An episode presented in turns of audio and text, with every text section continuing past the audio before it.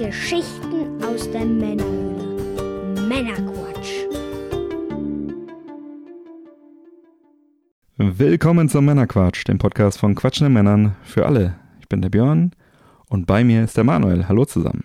Hey zusammen, hey Björn. Wie immer freue ich mich wieder hier zu sein und ich habe mich immer noch nicht so richtig von der Gamescom erholt. Ich bin irgendwie immer noch nicht zu Hause angekommen. ja, so geht's mir auch tatsächlich. Die Kisten sind schon ausgepackt, aber eben noch nicht sämtliche Leute angeschrieben und so weiter. Aber wir sprechen heute über die Gamescom in einer ja, Gamescom-Nachbetrachtung, kann man so sagen. Und zwar tun wir das in Staffel 7, Folge 152. Und das Hauptthema ist die Gamescom 2023. Bevor wir das aber tun, noch der Dank an alle Unterstützer und für alle, die fleißig auf die Werbeanzeigen auf der Webseite klicken. Vielen Dank dafür. Bevor wir dann jetzt aber damit loslegen, bevor wir in die Sendung starten, was wird denn heute genossen? Und da habe ich hier ein Schöfferhofer Weizenmix Grapefruit alkoholfrei. Mm. Und das ist sogar noch kalt. Und das mache ich jetzt mal auf. Prost.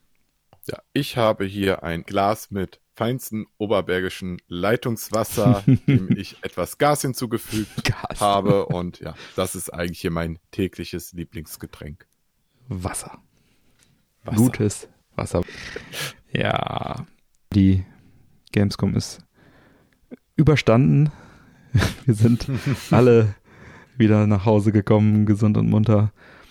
Laut äh, Messe gab es auch wieder äh, ordentlich viele Besucher, nämlich 320.000 Besucher aus 100 Ländern waren es dieses Jahr wieder und im Vergleich zum Vorjahr äh, waren es einige mehr, da waren es nämlich 265.000 Teilnehmer. Um auch nochmal den Vergleich vor der Pandemie zu haben, 2019 war der, das Rekordjahr mit 373.000, also auch nochmal eine Schippe mehr als jetzt. Aber trotzdem äh, ist der Trend, geht wieder Richtung Rekorde und es war auch wieder richtig schön voll. Ja, okay, ob das jetzt schön ist, ähm, ne, ist Ansichtssache. Irgendwann war das schon echt sehr viel. Aber mich freut's ja auch, dass die Messe jetzt wirklich wieder so richtig gut besucht wird, im Gegensatz zum vorherigen Jahr. Ne? Und das genau. spricht ja auch für die Messe Köln, wie sie es organisiert hat. Und ich denke mal, wir sind wieder ja. auf einem guten Weg. Aus Messesicht auf jeden Fall schön. Ja. Genau. Deutliche Zuwächse gab es wohl insbesondere bei den Fachbesuchern. Die sind nämlich auf 31.000 gestiegen. Das ist ein Plus von 25 Prozent. Und von Mittwoch bis Sonntag waren da 1200 Aussteller zugegen. Fachbesucher, ja, wie kann man sich das erklären? Entweder ist wirklich im Business Center jetzt einiges interessanter geworden oder äh, einfach mehr Leute kommen auf den Trichter, sich mittwochs als Fachbesucher reinzuzecken weil äh, ja. da einfach weniger los ist, äh, kann mhm. ich nicht beurteilen aus meiner. Es ist aber tatsächlich gar nicht so äh, einfach. Also ganz viele, ich sage jetzt mal gerade, Content Creator sind gar nicht reingekommen. Ne? Also selbst die, die, sage ich mal, aus meiner Sicht schon eine beachtliche Abonnentenzahl haben, die wurden teilweise alle abgelehnt, wie sonst was. Ja, du darfst Deswegen nicht, du darfst nicht verwechseln. Ähm, viele, ich habe auch eine Webseite oder Content Creator wollen ja gerne kostenlos als Presse sich akkreditieren. Ja. Die sind relativ streng und da sind auch recht viele durchgefallen, aber ein Fachbesucherticket für, keine Ahnung, unglaublich viel Geld, also noch mehr Geld als die normalen Besucher bezahlen, äh, kriegst du eigentlich über fast jede Firma. Und wenn du Content Creator bist, hast du eine Firma und hast einen Anspruch äh, und kannst dir einfach eins kaufen. Die sind dann einfach nur zu geizig gewesen, sich ein Ticket zu kaufen. Ah, okay. Kann ich aber auch verstehen, weil die Ticketpreise sind ja nochmal gestiegen im Vergleich zu den Vorjahren. Und zwar war für eine Tageskarte am Samstag 38 Euro fällig. Da waren wir im letzten Jahr, und da haben wir schon geschimpft, noch bei 30,50 Euro. Die Tageskarte Donnerstag, Freitag ist äh, etwa gleich geblieben, 27 Euro zu. Äh, dann gibt es noch die ermäßigte Tageskarte mit 28 Euro. Das ist nur leicht gestiegen um jeweils 2, 3 Euro. Und dann halt noch die ermäßigte am Nachmittag, die ist auch nur 1,50 Euro teurer geworden. Also alles ist teurer geworden. Und wenn es nur ein paar Euro waren, aber die Tageskarte Samstag war mit 36 Euro dann direkt mal 5,50 Euro teurer als noch im letzten Jahr. Und letztes Jahr war ja ein Sprung zu 2019 von über 10 Euro. Also schon ziemlich krass, was da aufgerufen wurde an Eintrittspreisen und auch an Parkgebühren. Ich habe äh, auf dem Schild gelesen, ich habe es fast nicht geglaubt, pro Tag wollten die 20 Euro pro Auto an Parkgebühren haben oben auf dem Dach. Muss man überlegen, ne? Die, die Damen und Herren, die da oben auf dem Dach standen und kassiert haben, Mhm. ne? Nach fünf Autos hast du schon 100 Euro in der Ja, gehabt, ne? Das ist, also, äh, ich habe es auch nicht in meinem Kopf reinbekommen. Wahnsinn. Richtig krass. Richtig krass. Also ähm, die nehmen es von den Lebenden, also nicht nur bei den, bei den Ja. Besuchern, auch bei den Ausstellern haben sie auch ordentliche Preise wieder aufgerufen. Ich habe also nur sind Zahlen, die jetzt äh, nicht bestätigt sind, die einfach so im Raum standen, irgendwie am Indie-Stand so ein Tisch, ein Rechner, 5000 Euro so ungefähr. Ähm, also die Stände waren deutlich kleiner als das, was wir in Retro haben. Wow. Ähm, und unten äh, die, ähm, die Händler wahrscheinlich auch sowas pro Tisch in der Größenordnung. Also es ist, ähm, das Geld ist da kaum reinzuholen. Also mich haben einige Leute gefragt, warum im Merchandise keine Retro-Händler mehr sind.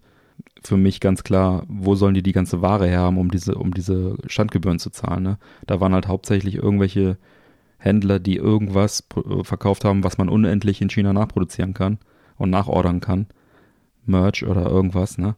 Und nichts, was halt ja endlich ist. Wie Retro Games, die muss ja auch erstmal irgendwo einkaufen, bevor du die verkaufen kannst. Also, Ja, das ist ist, es. ist schade, ne, weil ich sag mal, es würde dem Ganzen auch nochmal ganz anderen Flair geben.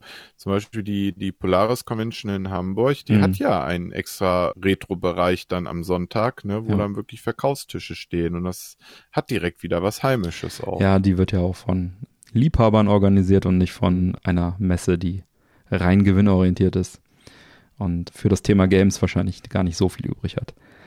Ja. Ja, die äh, Boto-Ausstellerfläche ist auch gewachsen wieder mal mit 230.000 Quadratmetern. Haben sie die also ziemlich groß ausgewälzt. Äh, ist allerdings ein recht dünnes Blech, weil ja auch wieder einige Aussteller abwesend waren. Da kommen wir gleich noch dazu.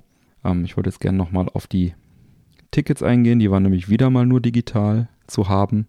In den vergangenen Jahren, also letztes Jahr war es auch schon digital, aber haben wir wenigstens noch ein Papierticket irgendwie zugeschickt bekommen.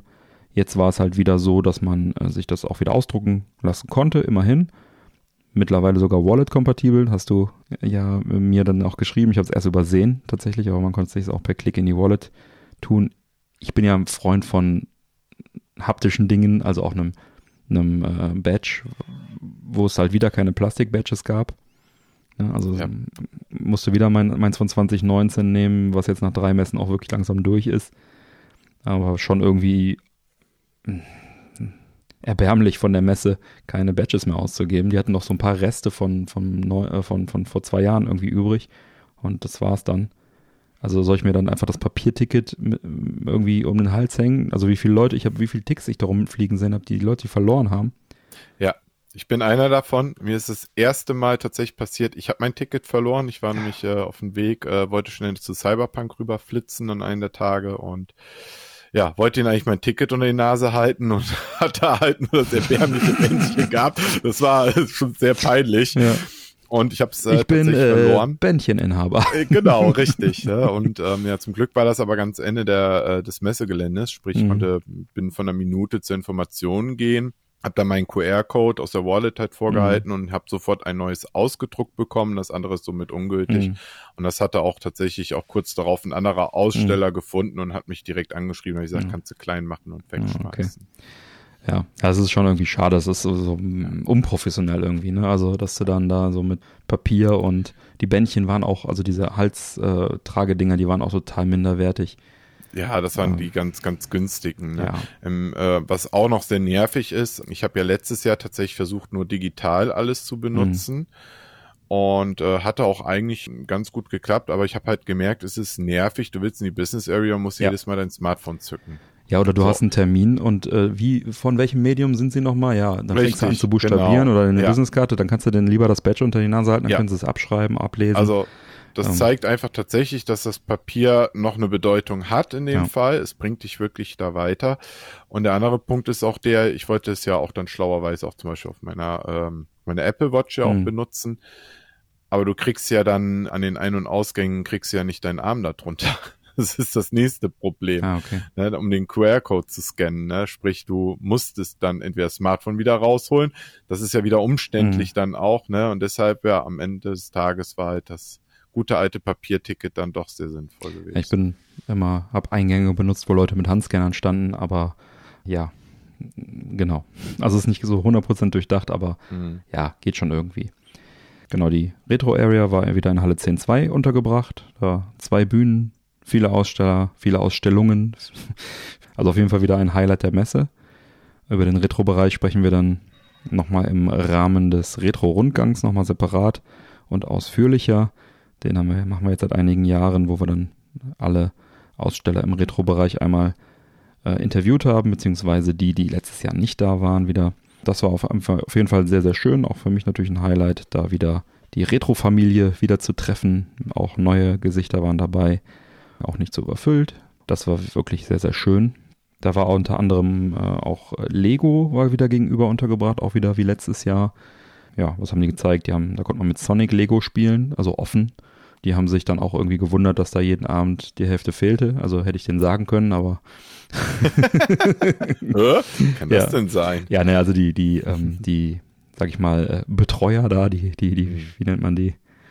Die Stand, äh, Standcrew, die hat sich nicht gewundert, aber ja, Lego hat das wohl so vorgegeben. Die wollten, dass die Leute da irgendwie hands-on machen, aber die mussten halt abends immer gucken und fummeln und die Sets wieder ergänzen. Das war natürlich viel Arbeit. Genau, da, also Sonic war dieses Mal so ein bisschen das Thema und, äh, Und Minecraft. Minecraft. Ja, und auch Lego Technik.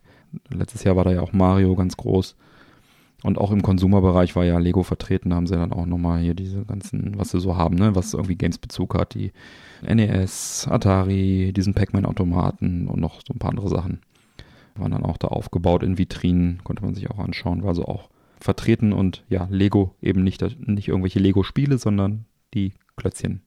Und sie, Klötzchenbauer. waren so, und sie waren sogar noch ein drittes Mal vertreten bei Sega. Da gab es ja dann auch noch äh, den Dr. Egg und den Sonic. Den, In- den haben sie ja auch ganz groß aufgebaut. Sehr groß, also ja. Man sieht schon, Lego ist sehr präsent. Und es gab auch noch irgendwo in einer Halle ein Lego Technik Auto in Originalgröße. Das war, das war da, wo die Stücke auch ausgestellt worden sind, Mhm, was sie genau. sonst noch so haben. Ne? Genau. Das war ein Peugeot 9X8 und die haben dann quasi die komplette Karosserie aus Lego gebaut. Also darunter war schon ein richtiges Auto Ah, okay. versteckt. Ich hatte mich Also schon zumindest gefragt. die Reifen konnte man sehen. Die Reifen so, also gesehen, ja. ja. ja, sah schon stark aus. Ja, interessant. Dann hatten wir noch in Halle 10.2 auch noch RTL als Nachbarn. Die haben Werbung gemacht für ihre NFL-Rechte. War auch dann ständig so ein Maskottchen äh, irgendwie pa äh, da mit am Start, so wie so ein, so ein Football-Maskottchen. Der hat auch dann manchmal am Retro-Stand da irgendwie gezockt, das war auch ganz witzig. Ja, und dann hatten wir natürlich noch die, die Indies auch wieder als Nachbarn. Einmal äh, Indie, Home of Indies und Indie Area hieß es, glaube ich. Also auch nochmal äh, sehr, sehr viele Games auf engstem Raum. Dazu habe ich dann auch wieder ein Interview, das werde ich dann später noch einspielen.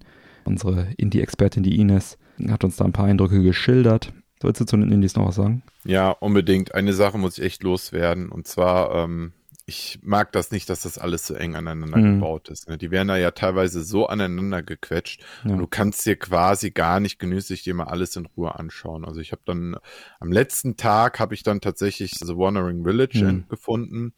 Das ist dieses Aufbauspiel, was so auf so einem Mhm. riesigen, ja, Dinosaurierartigen Mhm. Tier halt passiert, wo man halt eine Mhm. Stadt aufbaut und man muss halt auch so eine Beziehung aufbauen.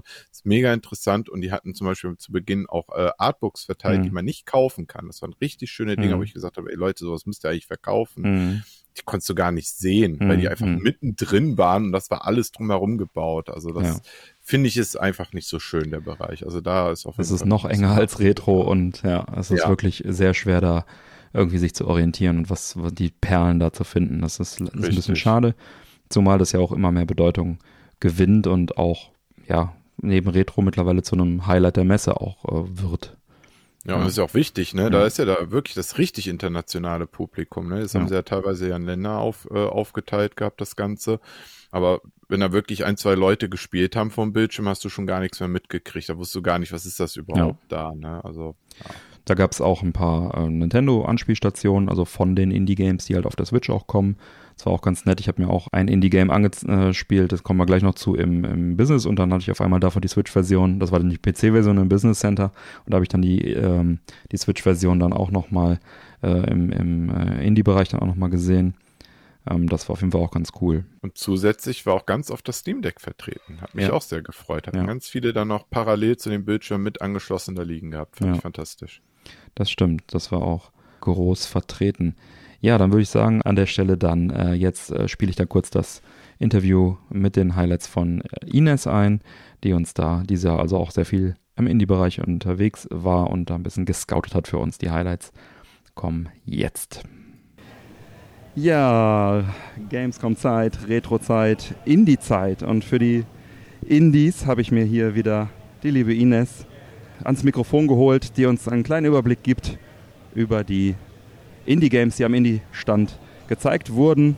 Hallo Ines, schön, dass du Zeit gefunden hast. Hallo, ich freue mich, dass ich wieder dabei sein darf. Ja, die liebe Ines macht äh, Marketing bei Off the Beaten Track und ist auch im Netz mal zu finden. Ich habe gesehen, ihr macht auch so YouTube-Vorstellungen, Streams, Geschichten. Ist da demnächst mal irgendwas von dir? Äh, ja, also wir haben das Format, das nennt sich Campfire Conversations, wo wir regelmäßig andere Devs einladen, um mit denen über Game Development zu sprechen, deren Spiele mal auszuprobieren und so ein bisschen ja, Einblick eigentlich zu bekommen, die Inspiration dahinter und so wie die Produktion funktioniert etc. Also ein bisschen mehr als nur so den Games Pitch zu bekommen. Ja. ja, sehr schön. Da sollte man auf jeden Fall mal vorbeischauen. Jetzt sprechen wir über die Indie Games. Das ist wieder ein Riesenstand, der neben dem Retro-Stand ist. Ich würde sagen, fast genauso groß, nur viel mehr packed. Da ist ja wirklich jeder Meter gefühlt ein anderes Spiel. Und du hast dich da ein bisschen umgeschaut, ein bisschen damit beschäftigt, auch beruflich. Und kannst uns vielleicht mal ein paar Highlights nennen, die dir aufgefallen sind, weiß nicht, Top 5 oder was du, was du so anzubieten hast. Äh, erzähl doch mal, was gibt es denn da Schönes zu sehen?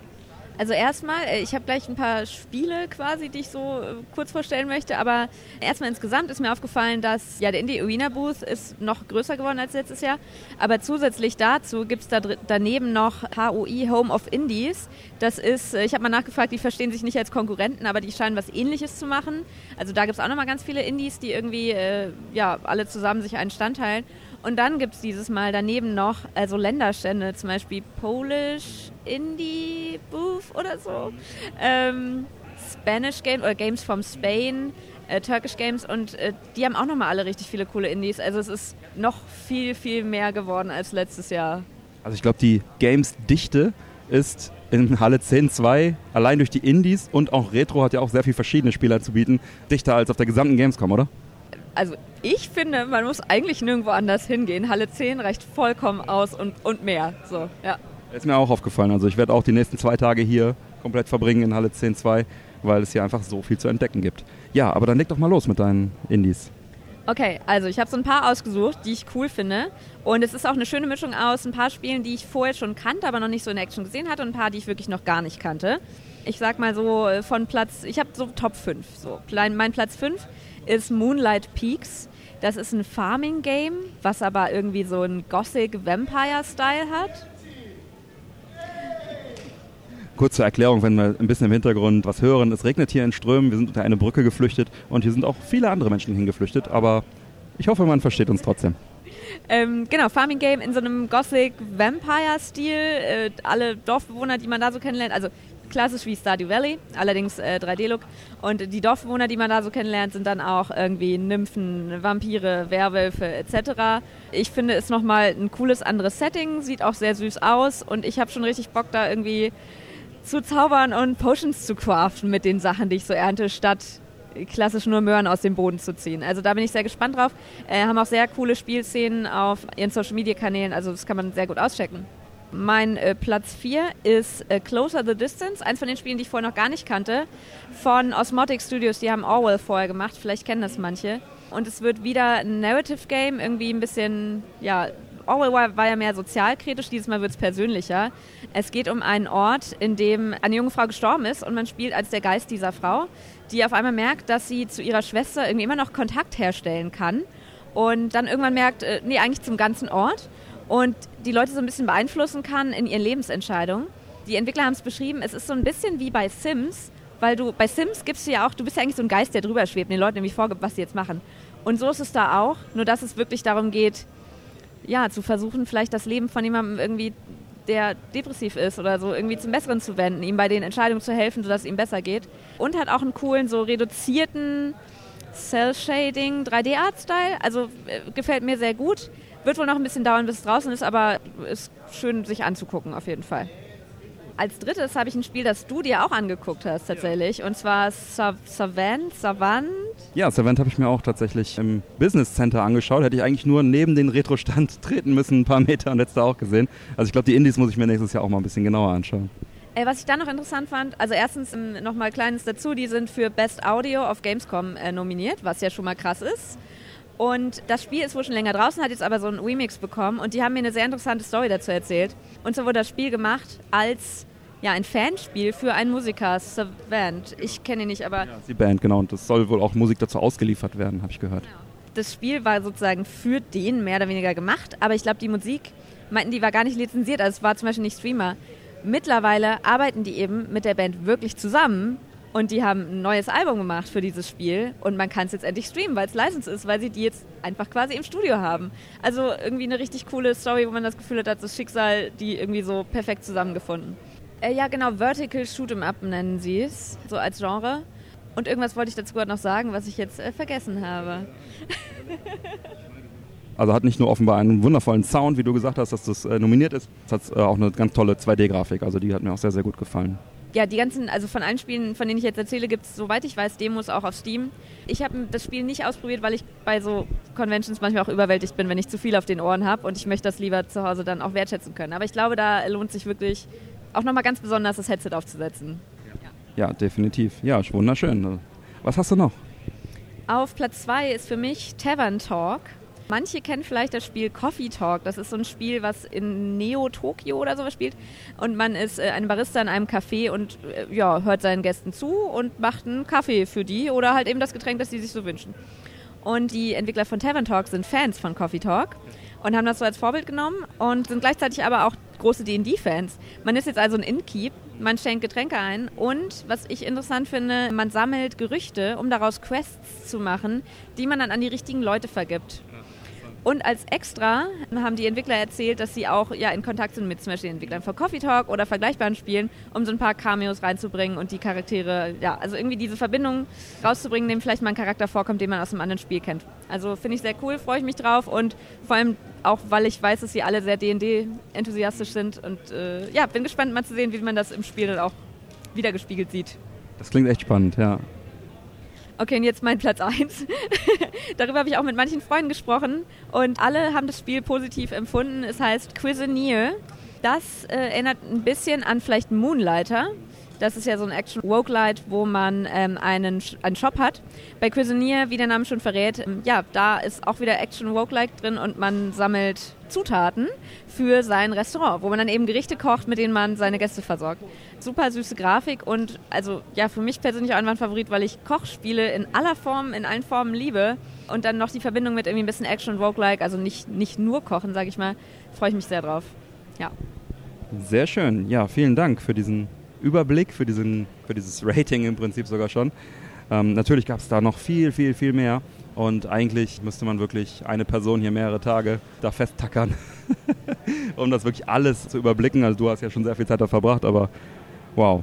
Ja, du warst auch sonst auf der Messe hier unterwegs. Hast du da vielleicht noch irgendwie ein Highlight oder was hat dir ganz besonders gut gefallen? Tatsächlich, äh, vielleicht jetzt unerwartet und gar nicht so spielerelevant, aber ich war von der Merchandise-Halle dieses Mal insofern überrascht, als dass die Artists Alley, von der manche vielleicht gar nicht wissen, dass es die gibt, aber ähm, die ist größer geworden. Die Artists Alley ist quasi ein Ort, wo man nicht einfach ja, die standardmäßigen Plüschis kauft, sondern da sind wirklich Artists da, die Prints, Sticker, Postkarten und so weiter, die sie halt selbst gemacht haben, verkaufen. Und die ist äh, ja, deutlich größer geworden als letztes Jahr. Die ist in der Merchandise-Halle unten hinten in der Nähe des Cosplay Villages. Und da meinten die Artists auch schon, dass sie sich freuen. Also ich habe mal mit einem gesprochen, äh, dass sie sich freuen, dass es größer geworden ist und sie hoffen, dass es nächstes Jahr noch größer wird. Also das finde ich ist auch schön, dass nicht nur das äh, ja, sich manchmal etwas seelenlos anfühlende Massen-Merchandise gibt, sondern wirklich auch irgendwie Artists mal ein bisschen mehr gewertschätzt werden. Das fand ich auch sehr schön, ja. Und also es klingt jetzt echt blöd, ne? Aber meine Highlights sind teilweise einfach wirklich die Sachen, die nicht so gaming-mäßig sind. Der Netflix-Stand ist voll cool. Ich war überrascht, die hier zu sehen. Die haben so richtig coole ja, Szenen aus verschiedenen beliebten Serien aufgebaut. Und man kriegt da irgendwie auch Essen. Zum Beispiel gibt es Pizzaslices in dem Pizzaladen aus Stranger Things. Die, vor ein paar Jahren waren die schon mal da, äh, Netflix, und haben auch äh, Kulissen aufgebaut. Das war damals auch schon cool und dieses Mal auch wieder sehr, sehr cool. Ja, stimmt. Und ansonsten, ja, gebe ich zu, mein Highlight sind halt die Indies. Triple A gucke ich rum, ist okay. Aber die äh, Indies, ja, da hängt mein Herz dran. Ja, sehr schön. Vielen Dank. Hast du noch was hinzuzufügen? Och, also ich sehe einfach schöne Entwicklungen und ich freue mich jetzt schon auf nächstes Jahr mit ja, noch mehr Indie. Andererseits denkt man auch schon, oh Gott, oh Gott, wie soll ich das alles schaffen? Aber vielleicht mehr Indie, mehr Artists und auch zu sehen, dass zum Beispiel Nintendo wieder dabei ist, die letztes Jahr nicht dabei waren, das ist irgendwie ein gutes Zeichen und ich blicke auch irgendwie total hoffnungsvoll und freudig auf nächstes Jahr, jetzt schon. Ja, vielen lieben Dank, dass du dir die Zeit genommen hast und äh, uns hier diese tolle Übersicht präsentiert hast. Und dann wünsche ich dir noch viel Spaß auf der Messe. Dankeschön, sehr gern, jedes Mal wieder. Danke. So, weiter geht's. Ja, im Indie-Bereich ist mir halt ein Spiel besonders aufgefallen, und zwar das Spiel Rika, das von Firestone Games gepublished wird. Ja, das war halt ein Titel, der irgendwie im Vorfeld ist er halt äh, aufgefallen, dass halt ein nettes Goodie-Paket halt da kam und irgendwie sah das halt so vom, vom Artwork her halt mhm. richtig schön aus.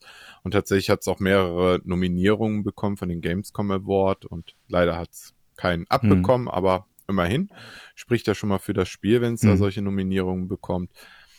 Ja, im Groben und Ganzen geht es eigentlich darum, man spielt einen Hexenlehrling und lernt halt bei Baba Yaga im Wald. Und ja, ich musste da halt so kleinere Aufgaben erledigen, wie zum Beispiel erstmal ähm, ein paar Pilze sammeln, mhm. Strohballen sammeln.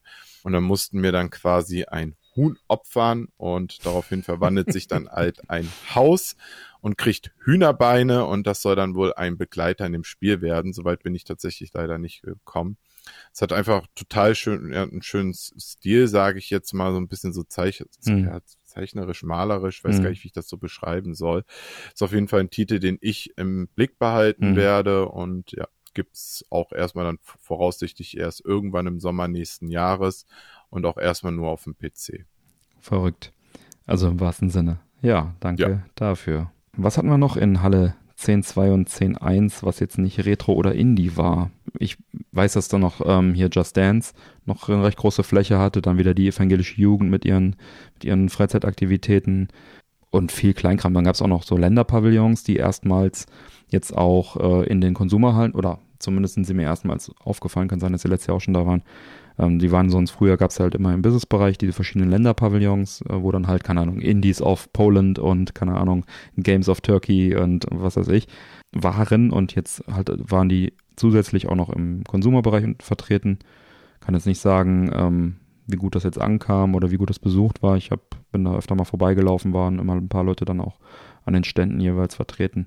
Ja, ansonsten halt sehr viel, auch in 10.1 ähm, wieder solche Stände wie von irgendwelchen, was ich, Asus und ne, irgendwelche, keine Ahnung, ob Asus so da war, irgendwelche PC-Zubehörhersteller oder irgendwelche, ähm, ja, kleineren Stände, sag ich mal, die noch irgendwo unter mussten.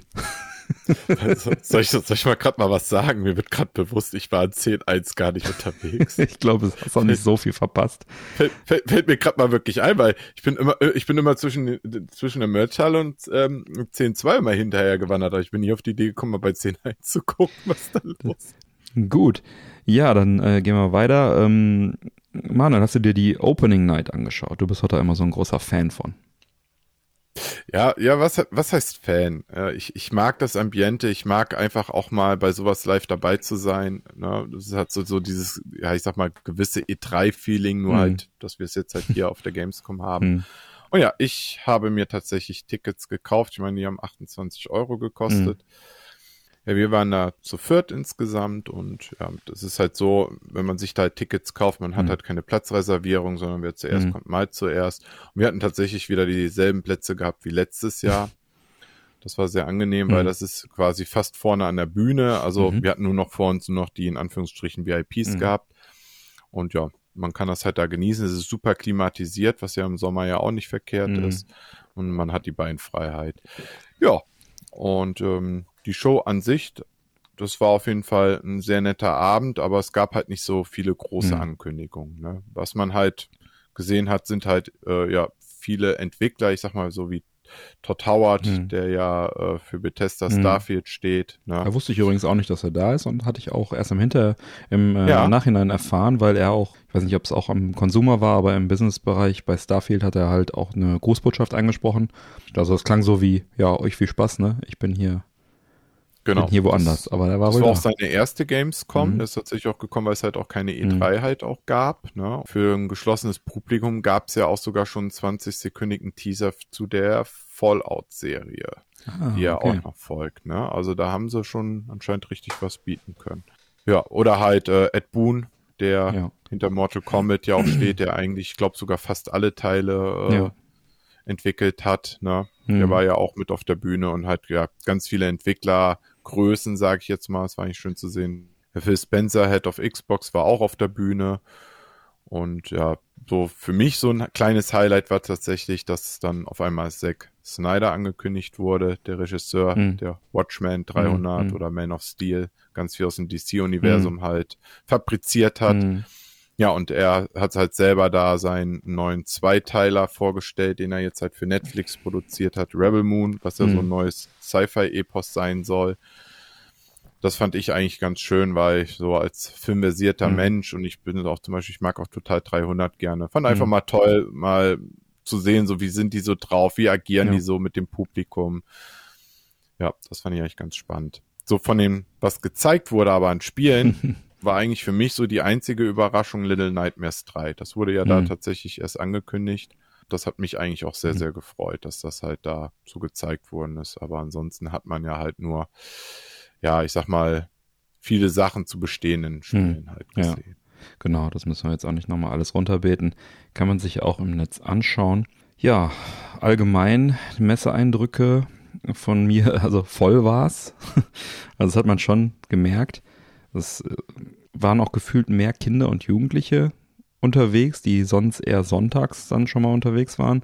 Also ich habe mehrere Kinder über den Haufen gerannt aus Versehen, weil ich mich eigentlich eher so im oberen Sichtfeld orientiert habe und gerade wenn es voll ist und auf einmal äh, hast du dann hast du dann da so ein Kind vor der vor den Beinen.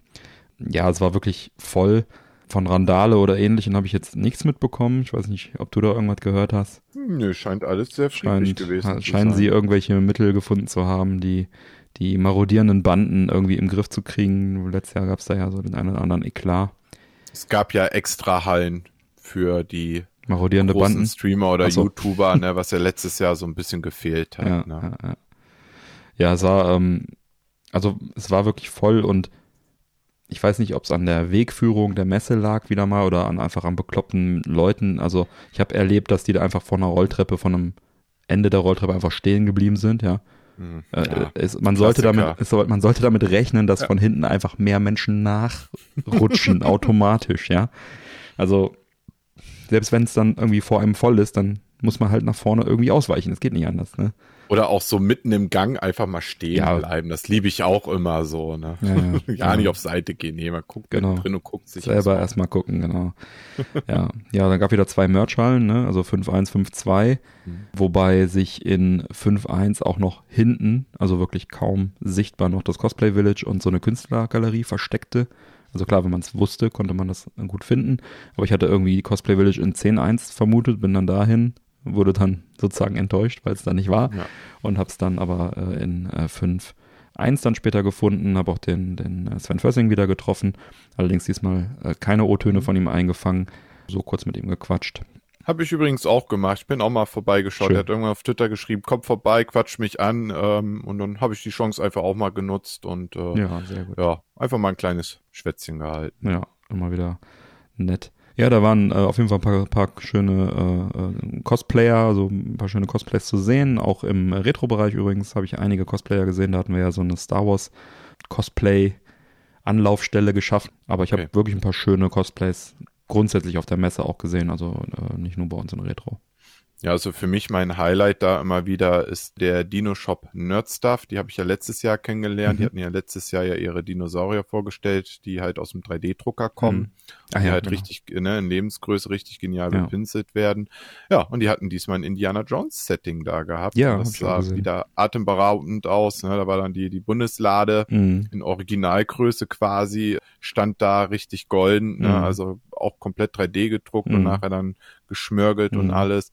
Und die hatten dann auch so diese schönen Affenschädel Mhm, gehabt, die so mhm, faszinierend mhm. da waren. Man konnte dann halt die Schädeldecke Mhm. abnehmen und das Gehirn konnte man sehen. Also es, es sah fantastisch aus, die Kulisse. Ne? Und Ja. man hat halt den beiden halt so richtig angemerkt, die waren da so richtig drin, auch in ihrem Cosplay. Ne? Die haben sich dann selber Ja. auch äh, dementsprechend auch verkleidet und Ja, so. und äh, ja, die, die, die leben und lieben das echt. Ja. Ja, die Künstlergalerie war auch ganz schön, da gab es echt schöne Gemälde auch. Ähm, die durften wohl auch nichts verkaufen da irgendwie, aber war auf jeden Fall auch sehenswert und ein bisschen schade, dass es so wirklich versteckt war, so ein bisschen, weil von vorne, von der Haupt, vom Hauptzubringer hast du halt nur gesehen, oben Merch, unten Merch. Und oben war halt durchgängig Merch und unten ging es dann halt irgendwann in Cosplay und, und äh, Künstler über.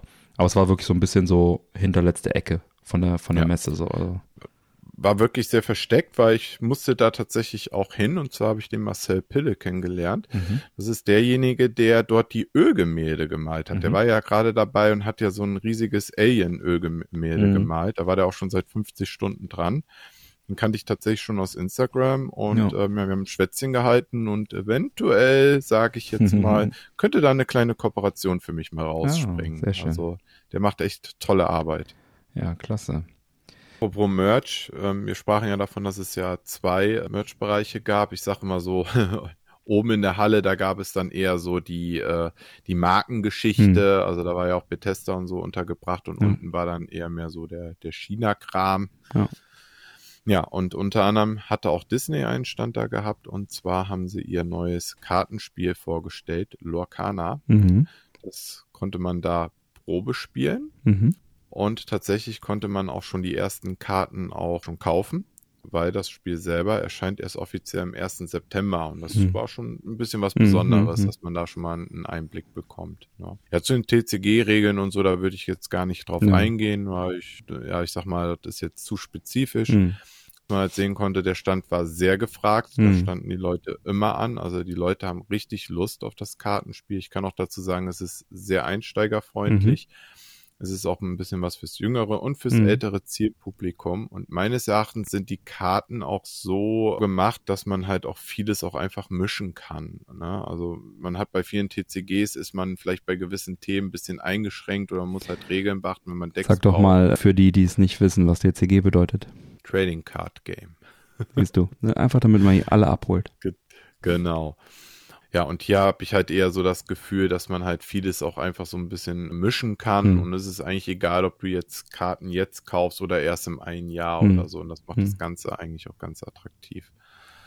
Was sehr schön ist, dass die Karten sind komplett neu gezeichnet. Mhm. Also man hat wirklich Disney-typische Charaktere drauf, wie Mickey, Goofy, aber Mhm. auch gab jetzt ein Aladdin, ein Mhm. Aladdin-Set oder König der Löwen-Set und jede Zeichnung ist komplett neu. Also es sind Mhm. jetzt nicht irgendwelche Artworks oder so, die man schon mal irgendwo gesehen hat. Ja, Disney ist auch be besonders wichtig, da auch die KünstlerInnen auch hervorzuheben. Und man hat halt dementsprechend immer auch den Namen auch unten äh, Mhm. in, in der Karte auch verewigt, dass man da auch nachgucken kann. Ne, und da merke ich halt schon, da steckt schon viel äh, Liebe im Detail. Ja, am Stand selber konnte man einmal Probe spielen. Wenn man das gemacht hat, hat man eine sogenannte Promokarte Mhm. bekommen. Diese Promokarten ist auch in der TCG-Welt ganz was Normales. Die Mhm. bekommt man halt immer bei besonderen Events oder Mhm. Turnieren. Und hier war das halt eine Promokarte, die auch unten ein Gamescom-Logo auch Mhm. hatte. Und zwar hat man dann Goofy bekommen. Okay. Die Karte selber, die gibt es regulär auch Mhm. äh, in, in den Booster Packs, aber halt alleine nur weil unten dieses Logo ist, ist diese Karte jetzt halt was Besonderes und ist jetzt auch unter Sammlern auch was Begehrtes. Genau. Die Karte konnte man aber auch bekommen, wenn man da ein Foto gemacht hat. Mhm. Man hat dann quasi so, so einen Rahmen aufgestellt und konnte sich selber dann da reinstellen und war dann Mhm. halt quasi als, Mhm. als, als Kartenmotiv da. Ne? Dann hat man auch diese Karte bekommen. Oder man hat halt mindestens 25 Euro ausgegeben, was wir Ja. auch direkt an dem Tag gemacht Mhm. haben. Wir haben uns tatsächlich Mhm. auch jeder ein Deck und ein Booster-Pack. Ein Starterdeck kostet regulär 19,99 Euro. Mhm. Das finde ich deswegen sehr, sehr erwähnenswert, weil es tatsächlich so aussieht, dass das schon überall fast restlos ausverkauft ist. Mhm. Also es gibt Fachläden, die das schon ein bisschen vorab Mhm. verkaufen durften. Da hast schon gar keine Chancen. Mhm. Wo es jetzt regulär in den Handel kommt, weiß ich nicht, aber ich kann mir schon vorstellen, dass das wie ein Müller zumindestens, Mhm. also es ist jetzt bei uns hier ein Drogeriemarkt, der immer auch sowas hat, dass Mhm. es da auf jeden Fall hängen wird. Aber das wird schon erstmal am Anfang relativ schnell vergriffen sein, aber wir reden hier von einem Massenprodukt, Mhm. ja, Mhm. was wirklich billig hergestellt wird. Also Ja. das wird auf jeden Fall wieder überall Hm. reinkommen. Ja, ein Starterdeck besteht aus 60 Karten, Hm. noch einem zusätzlichen Booster Pack. Das finde ich eigentlich ganz schön. Ne, so einem Booster Pack Hm. sind dann immer zwölf gemischte Karten halt auch drin. Man hat auch immer eine Chance, eine seltene Karte auch zu ziehen. Und tatsächlich, ich hatte das Glück. Ich habe ja ein Starterdeck und drei Booster so Hm. gekauft und habe direkt einer der wertvollsten Karten überhaupt gezogen Mhm. auch. Also da, die auch spielerisch sehr interessant ist.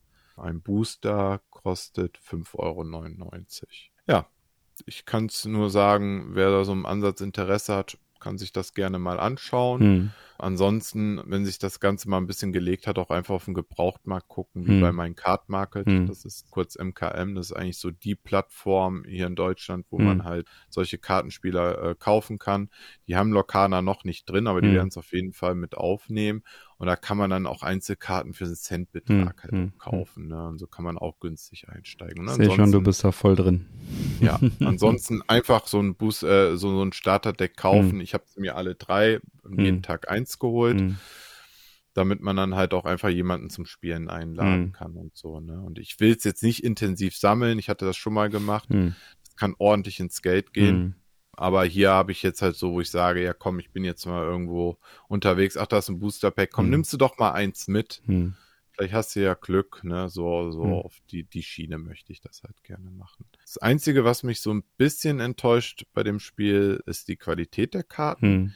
Die sehen optisch schön aus, aber so vom Gefühl her wirken die etwas minderwertiger als bei der Konkurrenz. Mhm. Und tatsächlich, mein Kollege der Jona hatte auch das Problem gehabt, der hatte tatsächlich schon beschädigte Karten Hm. bei sich gehabt, die dann irgendwie anscheinend ein bisschen mal aneinander klebten und dann waren dann halt Abriebe dann halt Hm, auch dran. Und das waren auch gerade bei den Vollkarten, das sind die, die immer so besonders schimmern, ne?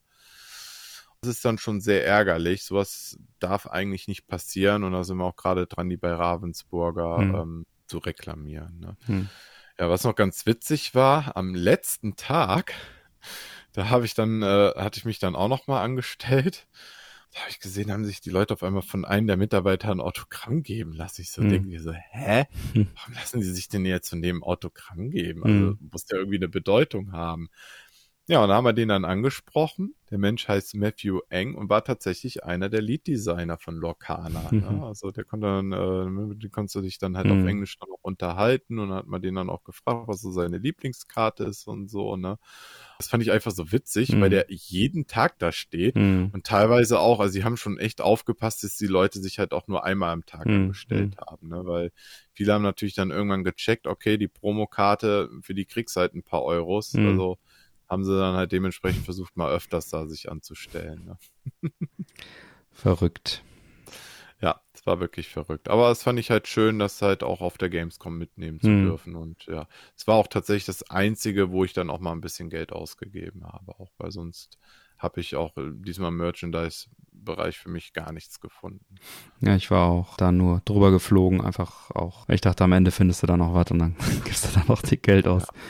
Ja. Ja, und wir wissen alle, was Disney für Marken unter sich hat. Ne? Mhm. Und ich hoffe ja irgendwann, dass es mal so Richtung Marvel und noch besser vielleicht auch mal Richtung Star Wars geht. Mhm. Also ja ich glaube, kann das wird mit. Sicherheit kommen. Es, es macht doch einfach Spaß. Ne? Mhm. Ich sag mal so, man kann für kleines Geld da echt Spaß haben und wer ein Sammelwut verfällt, Mhm. ja, der wird halt mehr los. Ne? Aber man muss es nicht zwingen. Ja. Ja, es war auch dieses Mal wieder so, dass einige Publisher sich dann sozusagen nur in Merchandise getummelt haben. Konami war, glaube ich, auch noch in Merchandise vertreten und vielleicht noch ein paar mehr.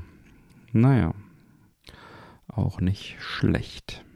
Ja, ansonsten, die Haupthallen waren ja auch alle gefüllt. EA war jetzt nicht da, Sony war nicht da, THQ war nicht da. Also Aussteller, die durchaus Hallen gefüllt haben die letzten Jahre. Besonders THQ Oh ja. hat ja letztes Jahr sehr groß aufgefahren, auch in, in, im Consumer-Bereich und davor die Jahre natürlich auch EA und Sony.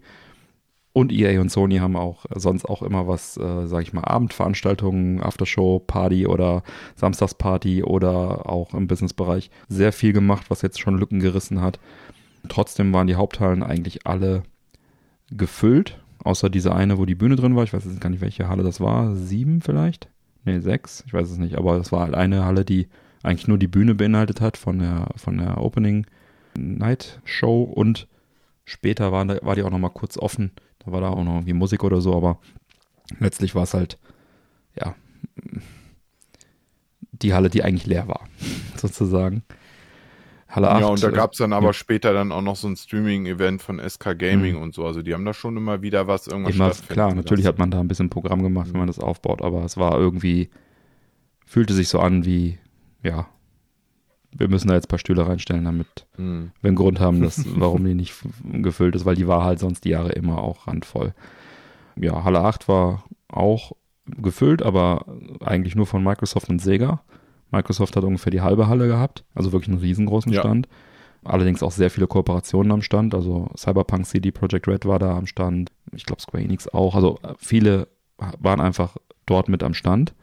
Ja, auch sowas wie Armored Core von äh, Bandai Namco, Genau. die ja auch selber ja auch Ja. Äh, vertreten waren. Ne? Also das war äh, einfach äh, da ähm, so, sag ich mal, so ein riesen Sammelbecken für alles mögliche, für welche, die jetzt vielleicht nicht ihr eigenen Stand hatten. Ja, also sie haben halt groß aufgefahren, aber es waren nicht nur Microsoft-Titel dort zu finden. Genau, Sega war ja sogar auch da ver vertreten, obwohl sie in derselben Halle halt auch einen relativ großen Stand noch hatten.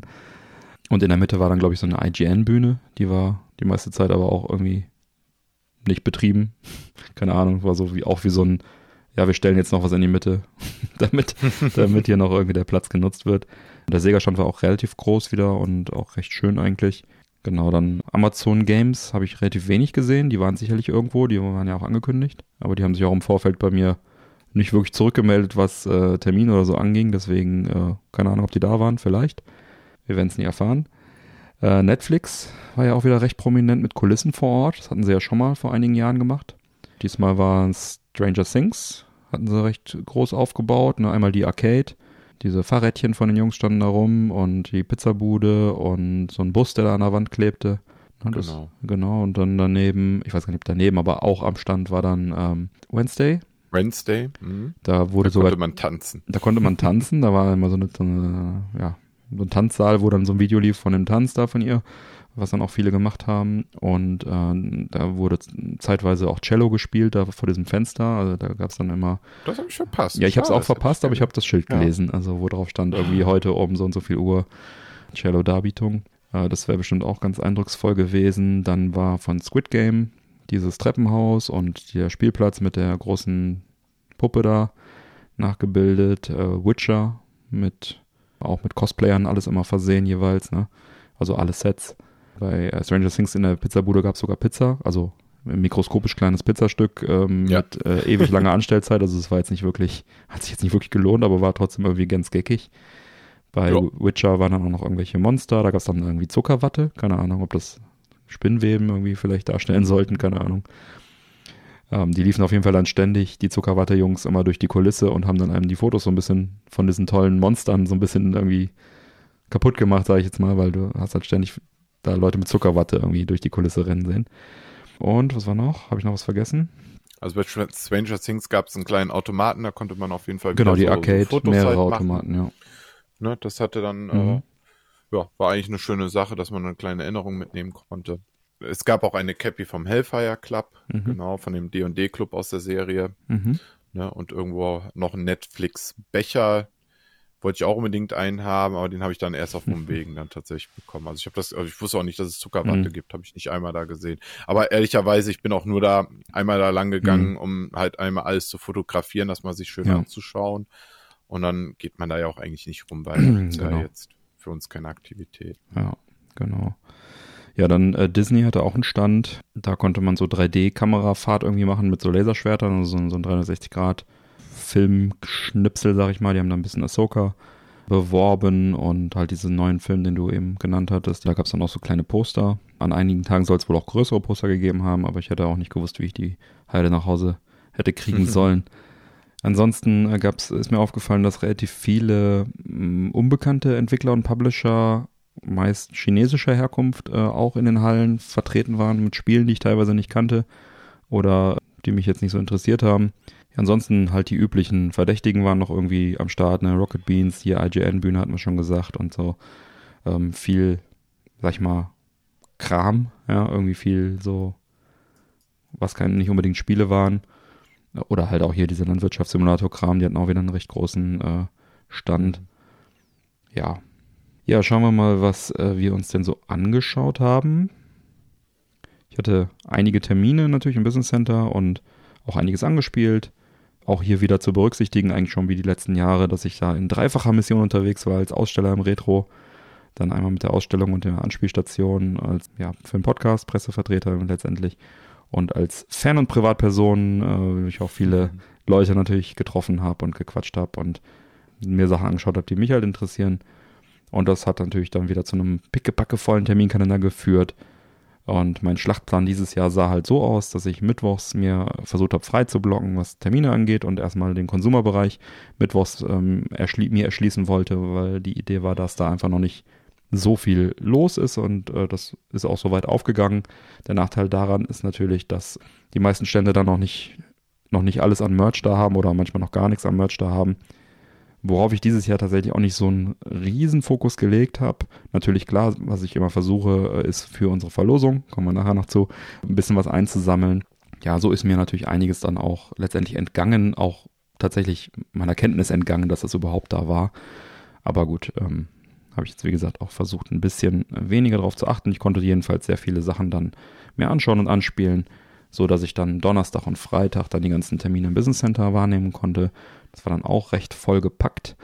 Und dann Samstag und Sonntag habe ich mich dann in Retro verschanzt, beziehungsweise Retro und den angrenzenden Gebieten verschanzt, weil da wollte ich einfach nicht in die Haupthallen gehen. Das war einfach, nein, Erfahrungswerte. Also da geht man besser nicht aus Retro oder seinen kleinen mhm. äh, Nischenhallen raus. Ja, bei mir war das ein bisschen anders dieses Jahr. Ähm, und zwar habe ich jetzt gesagt, ich gehe mal ganz in Ruhe an die Sache dran. Mhm. War zum Teil auch ein Fehler, weil ich gemerkt habe, vor Ort kannst du in der Regel keine Termine mehr machen. Mhm. Da ist die Chance sowas von gering. Also das weiß ich jetzt fürs nächste Mal Termine schön vor der Gamescom ja. machen. Dann ist man da schon mal auf der sicheren Seite. Trotzdem ein paar wenige hatte ich dann ja auch. Ja. Und ansonsten habe ich mich so ein bisschen so orientiert und das geht tatsächlich so den meisten was ich so zumindest mitbekommen habe. Ich habe tatsächlich weniger gespielt, sondern mich lieber tatsächlich mit Leuten halt auch mhm. getroffen. Und dementsprechend hatte ich tatsächlich mehr eine Liste gehabt mit Personen, mit denen ich mich einfach mal persönlich treffen wollte, ja. ne? weil wirklich Hinz und Kunst da zusammenkam. Und dementsprechend hat sich das dann halt so ein bisschen genau. halt so für mich die Struktur ergeben, wie ich ja. mich durch die Tage da durchbewegt habe. Ja, ja verstehe ich sehr gut. Ja, und äh, auch noch als Disclaimer, Publisher, bei denen ich jetzt keinen Termin bekommen habe oder keinen Fastpass bekommen habe, äh, zu denen kann ich jetzt hier leider nichts sagen, die kann ich nur auslassen. Das läuft dann, äh, ich habe halt leider nicht die Zeit, mich äh, da stundenlang oder auch nicht die Lust, mich stundenlang in irgendwelche Schlangen zu stellen, um dann fünf Minuten irgendwas zu spielen, was sowieso in einem Monat später rauskommt. Deswegen, also das ist, äh, das mache ich nicht.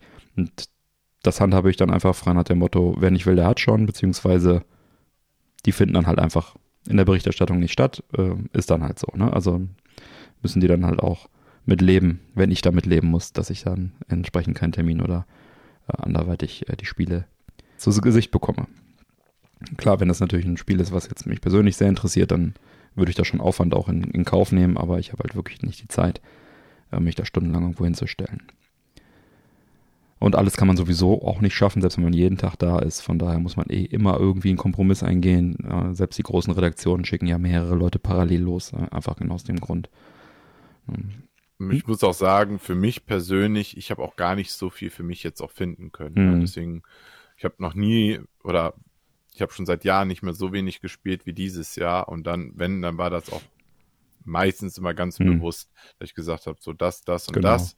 Und dann war es das auch, weil ja für andere Sachen wollte ich mich dann auch nicht irgendwie noch anstellen oder so. Man möchte ja auch einen. Überblick bekommen. Das ist ja auch einer Richtig. der Hauptgründe, dahin zu gehen, einen Überblick zu bekommen, ähm, sich Eindrücke zu verschaffen, vielleicht sogar auch mal mit Entwicklern zu sprechen, etc.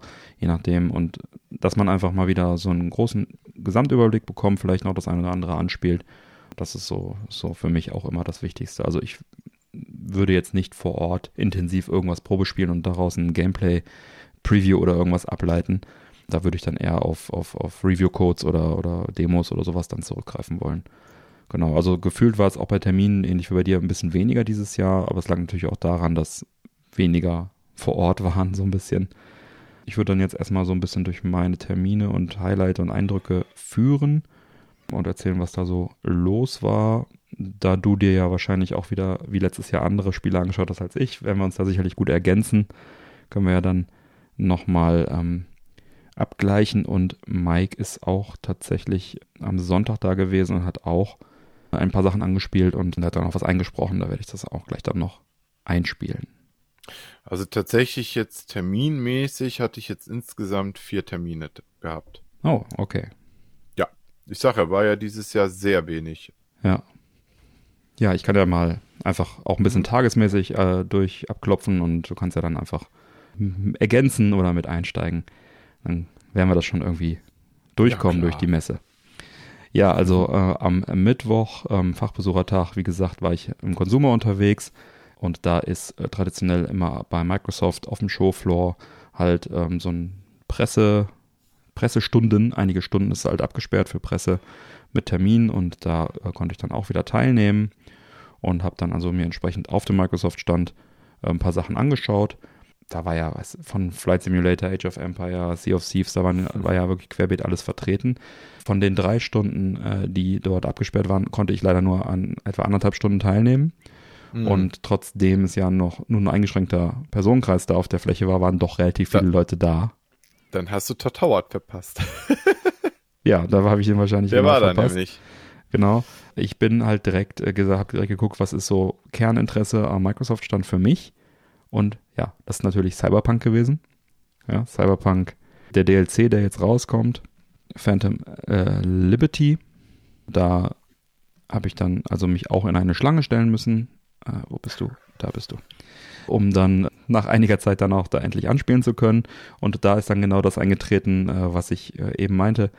Eigentlich wollte ich es gar nicht anspielen. Ich wollte mich nicht spoilern. Eigentlich das Spiel mhm. kommt jetzt schon raus in Kürze. Warte, wann genau? Am 26. September kommt es nämlich schon raus und ja, bietet halt neben dem Update, also dem regulären Update zum Spiel, mit dem neuesten Patch sozusagen, dann halt auch komplett neue Inhalte, ne, neue, neue Story-Inhalte. Ja, genau da wollte ich mich eigentlich jetzt nicht groß spoilern lassen, deswegen habe ich es kurz angespielt tatsächlich und mich dann äh, darauf beschränkt mit dem Fabian Döhler, dem Presse, einem der Pressemenschen dort. Konnte ich dann mit Fabian Döhler ein bisschen quatschen und äh, mich unterhalten, unter anderem auch über das Spiel, meine Eindrücke sammeln. Und ja, was soll ich sagen, ist natürlich wieder Cyberpunk richtig cool. Äh, das Spiel ist mittlerweile lange fertig und äh, bekommt dann jetzt noch weitere ja. Features und dann halt noch die weitere Story, die dann vielleicht auch noch mal so ein bisschen, ohne jetzt irgendwie Spoiler zu spoilern, äh, die Hauptstory vielleicht dann auch noch mal in eine Richtung lenkt für die Leute, für die bisher kein Ende dabei war. So formulieren wir es mal. Ja, ich werde werd das definitiv spielen und kann ich jetzt schon mal vorwegnehmen, auch eines der Highlights auf jeden Fall der Messe für mich. Da lief natürlich auch sehr viel CD Projekt Red Stuff rum, da konnte man also auch noch mit denen ein bisschen quatschen. Ja, die hatten vorne so ein Motorrad stehen, wo man sich äh, fotografieren lassen konnte. Haben auch schon T-Shirts verteilt. Wird auch eins in der Verlosung äh, sein. Nur eins. das andere ist irgendwie abhanden gekommen. Ich weiß nicht, was du meinst. ich, bin, ich bin da tatsächlich sehr dankbar. Ich bin ja auch Cyberpunk-Fan geworden. Ich habe es ja erst dieses Jahr, ja doch, dieses Jahr ja endlich mal mhm. komplett durchgespielt und auch wirklich genossen, auch lange dran gesessen. Und man kann ja auch sagen, das Spiel ist jetzt wirklich äh, fertig. Es ist repariert, wenn man es mal so sagen darf. Ne? Und man konnte es ja auch anhand der Messepräsenz ja auch sehen. Die Leute ja. haben Bock drauf. Es ja. war immer eine Schlange da an Leuten, die sich angestellt haben. Ja. Und es wird auch wahrscheinlich auch das erste Mal sein, dass ich mir auch mal bewusst mal wieder seit langer, langer Zeit mein DLC kaufe. Hm. Weil es ja. wird sich lohnen. Ja. Ja, ich hoffe, dass wir da auch äh, entsprechend vielleicht äh, vorab schon einen Key bekommen, dass ich da schon reinspielen kann und dann das Ganze auch nochmal im Podcast dann äh, mit euch teilen kann. Ja, ansonsten habe ich mir den Stand angeguckt. Der war, wie gesagt, riesengroß. Da waren viele Figuren auch wieder aufgebaut, auch wieder viele so Fotobuden. War das letztes Jahr? Ich meine, letztes Jahr, wo sie die ganzen Fotobuden aufgebaut haben und die ganzen Fotos mhm. nicht ankamen. Das war mega nervig. Deswegen habe ich jetzt auch komplett darauf verzichtet, da auch nur ein einziges Foto irgendwie zu machen. Aber die Kulissen waren trotzdem ganz, äh, ganz cool. Ja, ich habe zu den Fotoboden noch eine kleine äh, Side-Story. Und ja, zwar gab es ein Glücksrad, mhm. an dem man ja drehen durfte, aber man musste halt eben ja vier Fotos halt machen. Also. Ja, sind wir dann tatsächlich mal einen Tag mal auf die Jagd gegangen, weil man hatte irgendwie gerade ein bisschen Zeit mhm. gehabt. Und das Lustige ist ja, man muss ja dann mal einen QR-Code scannen und dann öffnet sich ein Fenster im Browser. Mhm. Und irgendwie sah das dann so merkwürdig aus. Ich sag so, was ist denn jetzt hier los? Mhm. Und da waren auf einmal zwei verschiedene Fenster. Die Bilder passten so irgendwie gar nicht mhm. zusammen. Ja, das waren zwei verschiedene Arten von Fotoserien, die du da schießen konntest. Also mhm. es gab vier Fotos von der einen Geschichte und vier Fotos für eine andere Geschichte. Okay. Dementsprechend, äh, kein Mitarbeiter konnte uns das so richtig erklären. Ja, die App ist vielleicht kaputt. Ja, nee, es waren einfach nur zwei völlig verschiedene Sachen. Also es war total irgendwie ein mhm. Durcheinander. Ne? Okay. Und am Ende, wenn du dann halt die vier richtigen Fotos gefunden hattest, mhm dann konntest du dann halt zum Glücksrad gehen und konntest da was Schönes dann halt gewinnen, Game Pass oder irgendwie ah, sowas halt. Okay. Oder auch eine Maus oder mhm. so. Ne? Aber das war auch wieder so, mhm. so unorganisiert, das Ganze. ja, also es gab da äh, einige Spiele, ähm, die meisten habe ich mir halt nur kurz angeschaut oder, oder ähm, geschaut, wie gespielt wurde. Weil dann war tatsächlich mhm. auch, nachdem ich den Stand in Augenschein genommen hatte, auch schon die Zeit eigentlich rum. War jetzt auch nicht so wahnsinnig viel komplett Neues da vielleicht das eine oder andere, aber das war auf jeden Fall das Highlight für mich. Da war noch ein großes Kino aufgebaut für Starfield. Das habe ich mir allerdings am nächsten Tag dann im Business Center angeschaut. Ähm, ja, allerdings halt nur für die Starfield, für diese ähm, Präsentation. Das war eine Hands-off-Präsentation, sprich einfach ein, ein, langer Film. Ne? Und da äh, war, wäre ich wahrscheinlich äh, im Kino besser aufgehoben gewesen, weil im Kino hast du einfach eine riesen Leinwand, einen brachialen Sound und hast noch so ein Bändchen nachher gekriegt was auch in, die, in der Verlosung gelandet ist. Im Business Center war es halt ein relativ kleiner Fernseher. Gut, der Sound war auch in Ordnung, mhm. aber ähm, und es waren auch nur vier Leute drin, also das war schon okay. Und es gap noch äh, hier diese äh, Y-Food Starfield Edition, konnte man noch da trinken. Ja, ähm, tatsächlich, ja, stimmt. Die ich mir übrigens auch selber gekauft hatte im Vorfeld. Äh, und eigentlich ganz, eigentlich ganz nett ist. Kurz und knapp, für mich ist das Spiel ja nichts. Mich interessiert es auch nicht. Und ich finde es immer noch nach wie vor nicht in Ordnung, dass man ein Kino im Consumer-Bereich aufbaut, weil ich finde, das ist irgendwie, du stellst dich an für ein Spiel, was eine Woche später erscheint. Also das, ich verstehe den Sinn dahinter einfach. Halt. Der Sinn ist halt, dass sie in ein Kino möglichst viele Leute durchgeschleust kriegen. Und ja. jetzt in diesem Fall, das war eine 18-minütige Film halt. Hast du den angeschaut? Nee. Ja. Und das ich hatte war, zwar einen Fastpass, ja. aber den habe ich nur eingelöst, um hm. das Bändchen zu kriegen. Ah, okay. Ähm, der, also war wirklich beeindruckend. Ich nehme an, dass das Material mittlerweile auch dann jetzt irgendwie auf YouTube verfügbar ist. Ich fand es sehr beeindruckend und hat mir auf jeden Fall noch mehr Lust auf das Spiel gemacht. Ich meine, Bethesda-Fan bin ich eh. Ne? Also ah, okay. ob es jetzt Fallout oder Elder Scrolls ist, gut, das ist dann einfach im Weltraum. Ist halt so ein bisschen, also es ist eine Weltraumgeschichte, aber halt mit so einem ja, Alien ähm, Mystery Twist so ein bisschen, ja. Ich habe auf jeden Fall sehr viel Bock drauf und das ist auch für mich eins der Messe-Highlights. Auf oh, jeden Fall krass, gewesen. Trotzdem okay. es nicht anspielbar war. Ne? Also es war schon hm. halt Next-Gen-Grafik und bombastische Story und halt eins dieser großen Titel. Ne? Einfach ein Spiel, mit dem man viel Zeit verbringen kann. Ich bin gespannt, was du dann uns berichten wirst, ob sich das dann deine Meinung sich hier bestätigt. Genau, ist ja im Game Pass dann auch verfügbar und deswegen ja. werden natürlich dann auch viele äh, das anspielen können. Was ich ganz schön fand, war, dass sie auch zum Beispiel unter anderem die Collectors Edition auch ausgestellt haben, dass man die sich mal anschauen konnte, weil es ist ja so ein kleines Köfferchen mit einer besonderen Uhr da drin. Ja. Und ja, ich sag mal so, wer sowas sammelt, ist das ja. schon mal ein etwas besonderes Stück. Was halt ja. schade ist, das Spiel liegt halt nur als Code dabei und nicht in physischer Form. Das ist immer schade, ja, genau. Ja, also mein Highlight am äh, Xbox-Stand war das Meet and Greet mit Melina Jürgens. Mhm. Das ist die Darstellerin von Senua aus Hellblade. Ah, ja. Hellblade Ninja Theory mhm. wurde ja aufgekauft von Microsoft mhm. und die haben dann halt quasi einen zweiten Teil promoted. Ja, und die gute ist eigentlich eine Videoeditorin, mhm. die aus Deutschland nach UK ausgewandert ist und bei Ninja Theory hm. arbeitet und ist ja damals notgedrungen einfach mal eingesprungen, weil dann die Person, die fürs Motion Capturing kommen sollte, gar nicht ankam und die hat hm. das ja, so gut gemacht, dass das Team sie überzeugt hat, das doch tatsächlich hm. äh, zu machen für das Spiel. Mhm. Und ja, sie ist ja auch so ein bisschen so das Gesicht von dem mhm. Spiel ja auch geworden. Ne? Ja, und da konnte man sich mit ihr echt einfach in Ruhe mal unterhalten. Gab ein Foto, Autogramm. Ich habe extra meine in dem Fall PlayStation 4 Fassung. Mhm, die mhm. hatte ich halt zu Hause gehabt und die war noch sealed. Ich habe mhm. sie extra ausgepackt, damit sie mir noch einen Pappschuber unterschreibt. Ne? Das fand ich einfach nur schön. Also weil man hat ihr halt wirklich angemerkt, dass sie richtig mhm. Bock auf ihren Job hat, mhm. sich mit den Leuten unterzuhalten, weil die hat das, ich meine, vier Tage am Stück gemacht. Ne? Drei Termine gab es dann insgesamt, wo man sich immer wieder da anstellen ja. konnte. Ne? Und ja, ich habe sie dann noch gefragt, äh, ich sag so, Druck steigt doch bestimmt jetzt immens. Oder sagt sie, oh ja, sie hat, sie hat echt Angst, irgendwo zu versagen mhm. und so, aber ich glaube, da brauchen wir uns alle keine Sorgen machen. Die wird einfach wieder einen grandiosen Job machen. Definitiv, definitiv. Ja, und am Ende hat man dann halt noch im Ausgang von dem Bereich hat man dann noch eine kleine Karte in die Hand gedrückt bekommen. Das war dann tatsächlich ein kostenloser Download-Code zum ersten Teil. Hm. Fand ich eigentlich ein, eine schöne Geste von ja, Microsoft. Auf jeden Fall. Genau. Ja, dann war ich am Mittwoch natürlich auch am Nintendo-Stand. Und das ist auch der Grund, warum ich etwas zu spät zu diesem Microsoft Showcase gekommen bin. Denn ich habe tatsächlich dort eine persönliche Führung auch bekommen von einem meiner Kontakte bei Nintendo. Die hatten halt im Business Center Termine vergeben, ohne dass sie dort Spielstationen hatten. Also sonst hatten sie immer Spielstationen im Business Center, dieses Mal nicht.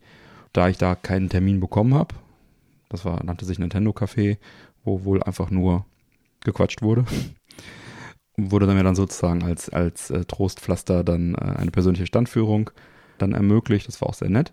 Person habe ich dann also auch schon länger nicht gesehen. Gab verschiedene Gründe, ist jetzt wieder äh, bei Nintendo voll dabei. War dann echt nett, da die Standführung zu bekommen. Äh, hab mir das dann alles angeschaut. Da hat eine schöne Bühne aufgebaut, wo dann die ganze Zeit auch Turniere und sowas liefen. Sehr viele so Foto-Opportunities hatten sie dort, ne? Also ähm, von, von Animal Crossing hatten sie da irgendwie was aufgebaut, ein Set, wo man Fotos machen konnte. Eine Mario-Röhre, wo dann auch irgendwie regelmäßig ähm, hier so, wie, wie nennen die sich, diese Figuren halt, wo Menschen drinstecken, äh, Mario und Luigi dann rumsprangen eine große History Wall, wo sämtliche Mario-Titel äh, irgendwie angezeigt waren. Äh, in Ganondorf hatten sie als äh, Pappkamerad da stehen, wo man äh, sich fotografieren konnte. Von Pikmin eine Foto-Wall. So viel zu entdecken. Also sehr ver verwinkelt der Stand, viel zu entdecken. Ähm, Amiibo-Ausstellung gab es auch wieder. Genau, so eine, von ja, riesigen Vitrine, die sie eingelassen haben. Genau, das war der Bereich neben dem Counter, wo ähm, äh, dieser, ja, ist das nicht Club Nintendo, wie heißt das jetzt? Von, von My Nintendo. My Nintendo, genau. Wo man quasi da äh, die ganzen Items, die man dort kriegen kann, so ein bisschen waren da ausgestellt. Am Counter konnte man sich äh, mit seinem My Nintendo-Account so einblippen und jeden Tag ähm, Silbercoins sammeln und dann auch dann noch ein paar Pins bekommen und ein paar Aufkleber.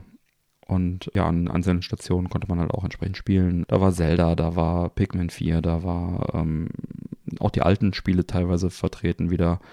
Nicht wirklich was bahnbrechend Neues, aber dafür sehr viel und sehr viel Verschiedenes und äh, auch großer, ein riesengroßer Stand. Ein neues Spiel gab es tatsächlich schon da zu spielen, also so gesehen sogar zwei, die man jetzt das erste Mal so richtig spielen konnte, und zwar einmal das neue Prince of Persia. Hm. Das konnte man da spielen, habe ich leider nicht geschafft, weil das hätte mich doch schon sehr interessiert. Und das Star Ocean 2, das konnte man da mhm. halt auch tatsächlich auch spielen. Ja. Ja, ich meinte jetzt natürlich in erster Linie von Nintendo selber, mhm. waren jetzt kein, nee, Triple, kein ja, neuer AAA-Titel da, aber was trotzdem. merkwürdig ist. Ne, was heißt merkwürdig? Die neue Konsole steht ja. in den Startlöchern und äh, deswegen werden natürlich ja, die Ressourcen entsprechend gestreckt. Es ist doch jedes Mal so. Also heute jetzt hier bei uns, wo wir die Aufnahme haben, gab es vor ein paar Stunden ein riesiges Nintendo Direct zum neuen Super Mario Spiel. Also das hätte man natürlich zeigen können. Das kommt jetzt, ne? Also ja. das hätten sie eigentlich zeigen können. Das wundert mich schon. Ich nehme an, dass die Direct da vielleicht einfach, also sie wollten ja. da den, den, den Steam nicht von der Direct runternehmen, ne? Aber das stimmt, da hast du natürlich hm. recht. Das finde find ich schon schade, weil einfach der Zeitraum, der wäre jetzt schon ja. dafür perfekt gewesen. Ne? Ja, das also stimmt. Das fand ich schon ein bisschen merkwürdig. Das, da hast du völlig. Und ansonsten weiß ich noch, dass am Freitag Freitag dann ein Finale stattgefunden mhm. hat. Und zwar das Deutschland-Turnier zu Splatoon 3. Das mhm. wurde dann live auf der Bühne ausgetragen. Das genau. war natürlich dann auch. Ja, Smash Bros. Turniere, Mario Kart Turniere gab es alles mögliche, ja.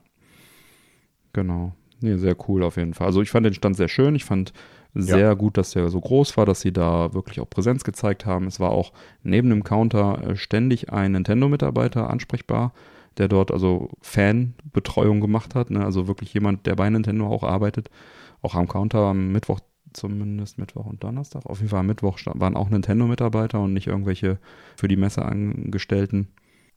Hast du den bekommen? Nee, hast du mir schon ein Foto geschickt, habe ich nicht bekommen. Du weißt aber ich gar nicht, Ich weiß jetzt erst, was das ah, ist. Was denn? Nee, für meinen Nintendo Kontaktmann habe ich nämlich auch einiges in die Hand gedrückt bekommen. Mhm.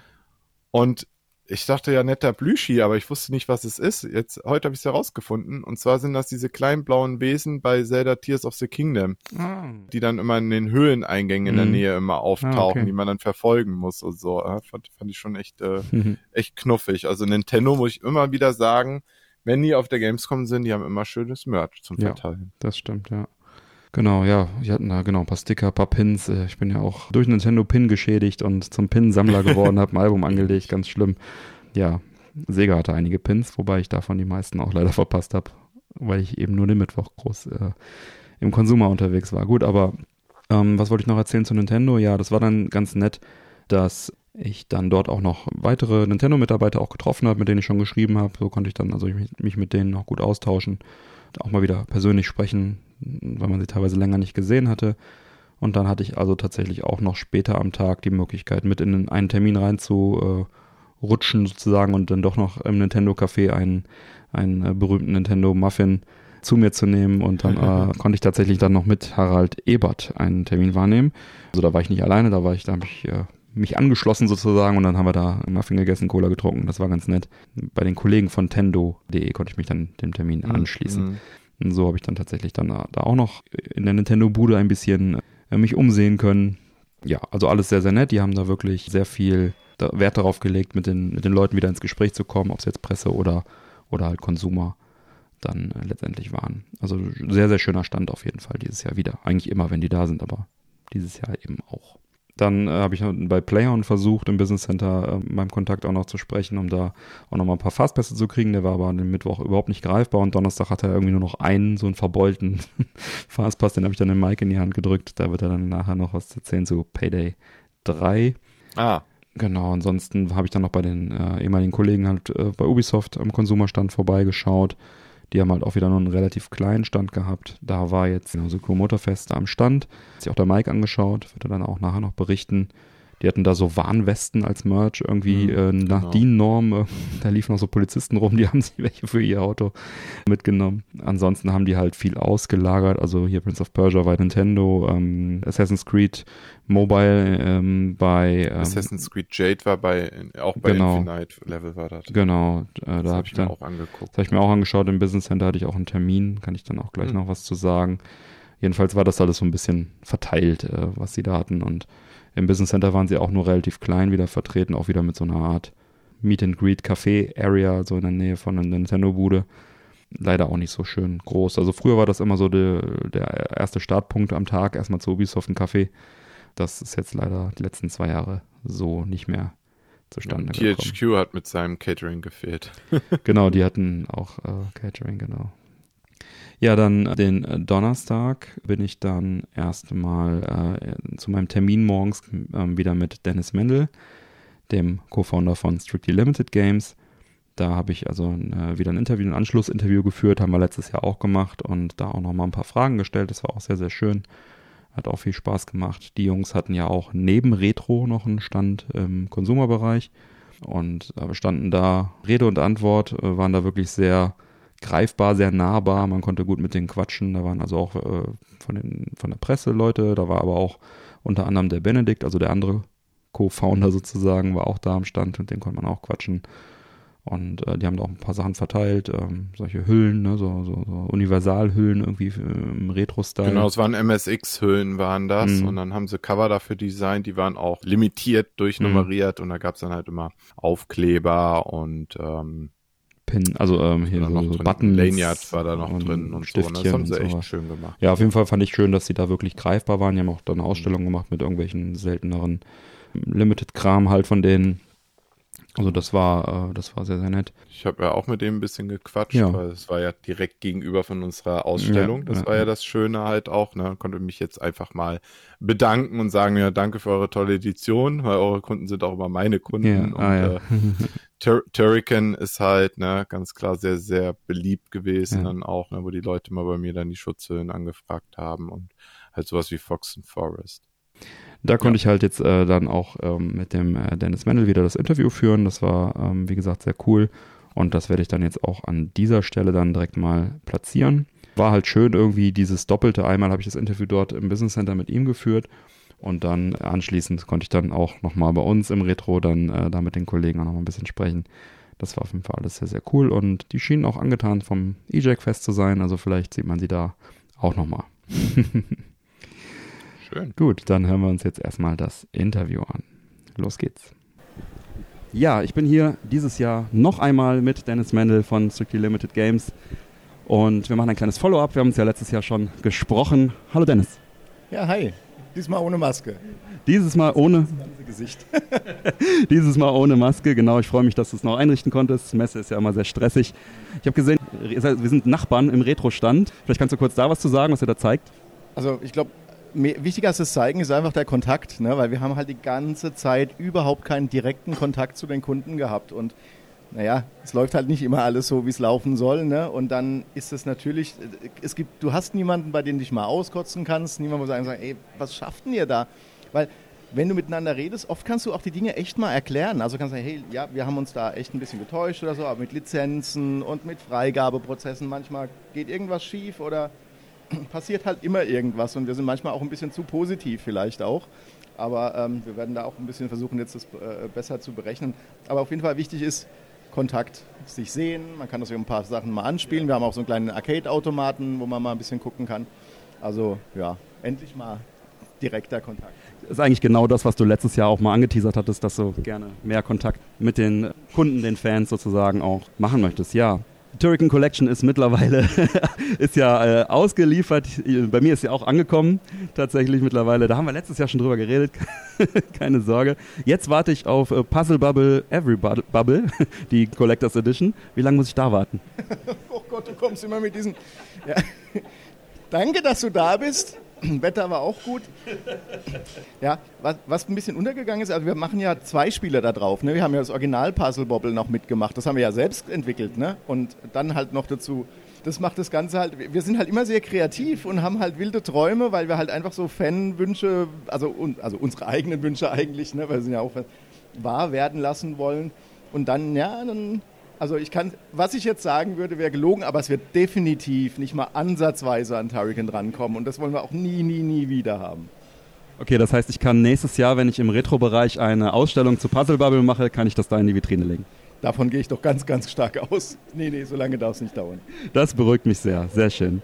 Ja, bin großer Fan der Serie, deswegen freue ich mich auch, dass, dass ihr euch der angenommen habt und die äh, PS4-Version von der VR-Geschichte habe ich mir jetzt auch noch kurzfristig bestellt. Die kam in zwei Tagen an bei mir. Das war, ich war richtig überrascht, das kann doch nicht wahr sein. Ja, wir, manchmal geht es auch schnell. Also wir, wir überlegen auch wirklich das Ganze komplett anders zu machen, dass wir auch, haben wir das schon angekündigt?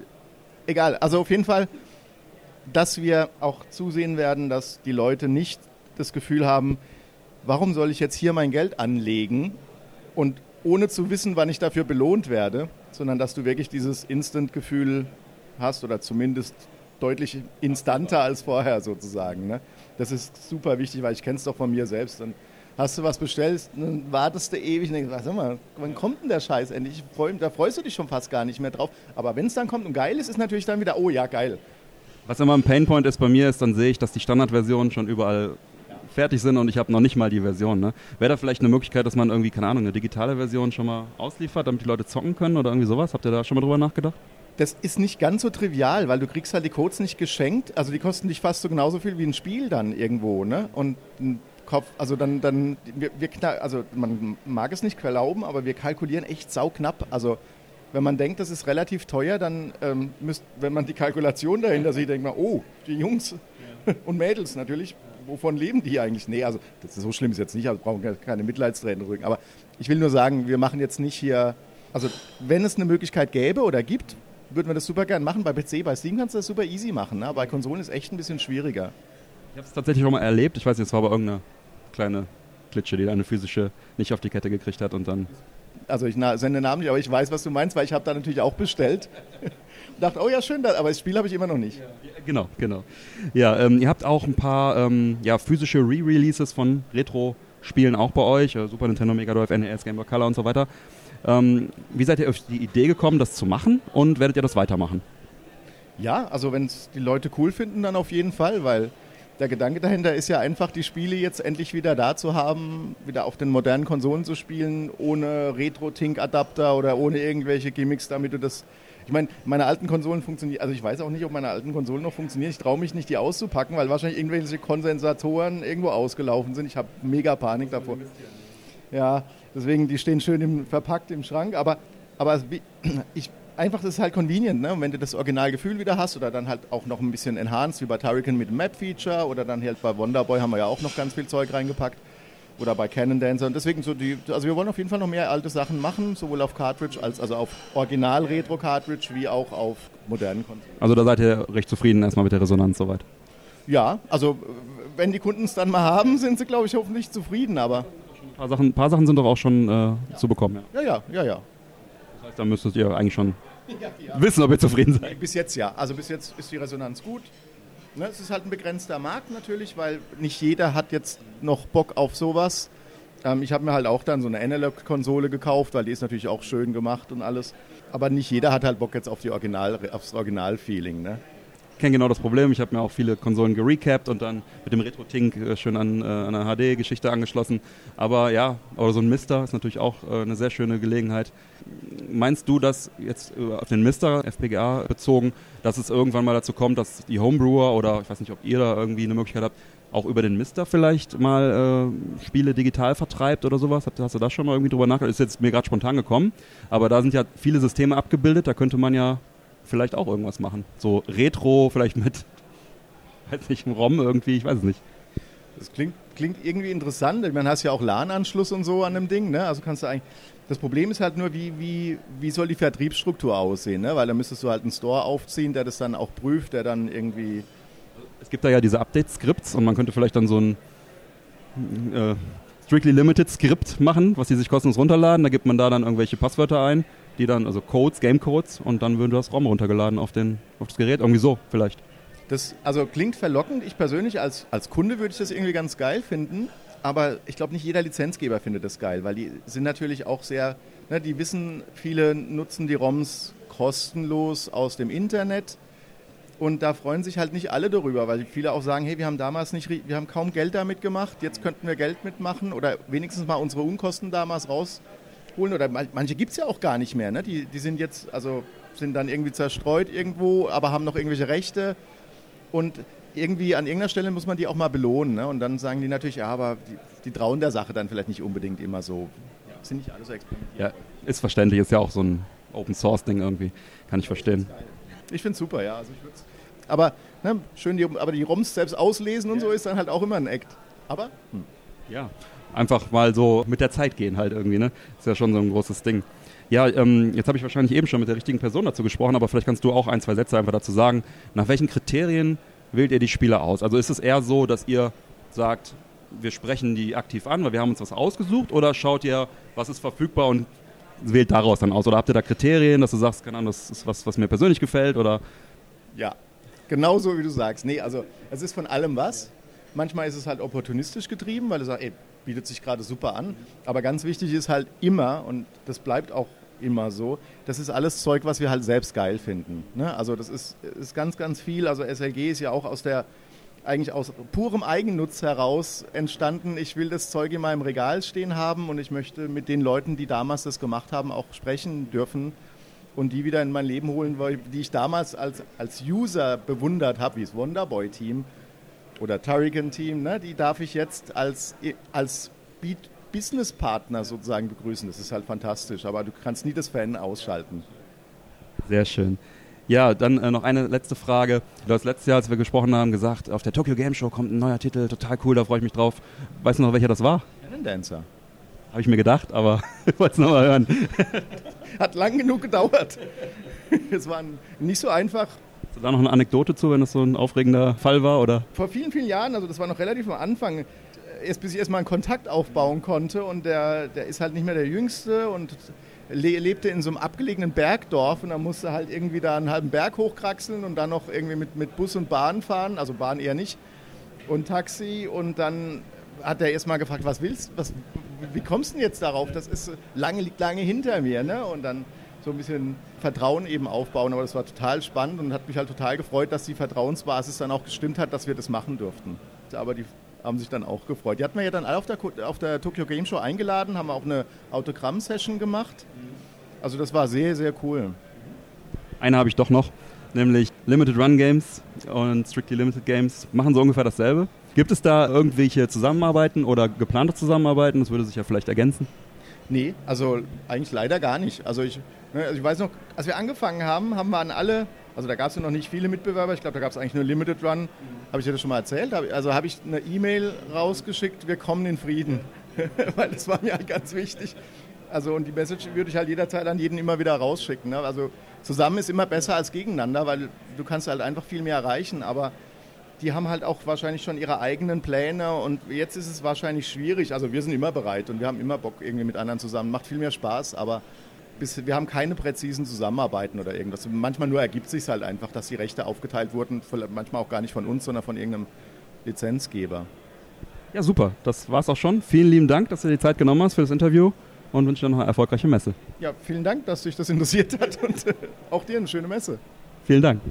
Gut, da sind wir wieder. Das war das Interview und ja, nach dem Interview sagte mir der Dennis auch noch, hey, äh, Atari ist auch auf der Messe.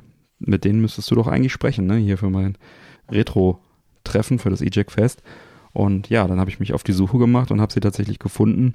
Irgendwo in einem Gemeinschaftsstand war dann Atari, also das amerikanische Atari, die jetzt auch den Atari VCS, diesen Mini-PC, auf den Markt gebracht haben und auch viele, und die Atari 50 und viele weitere Spiele.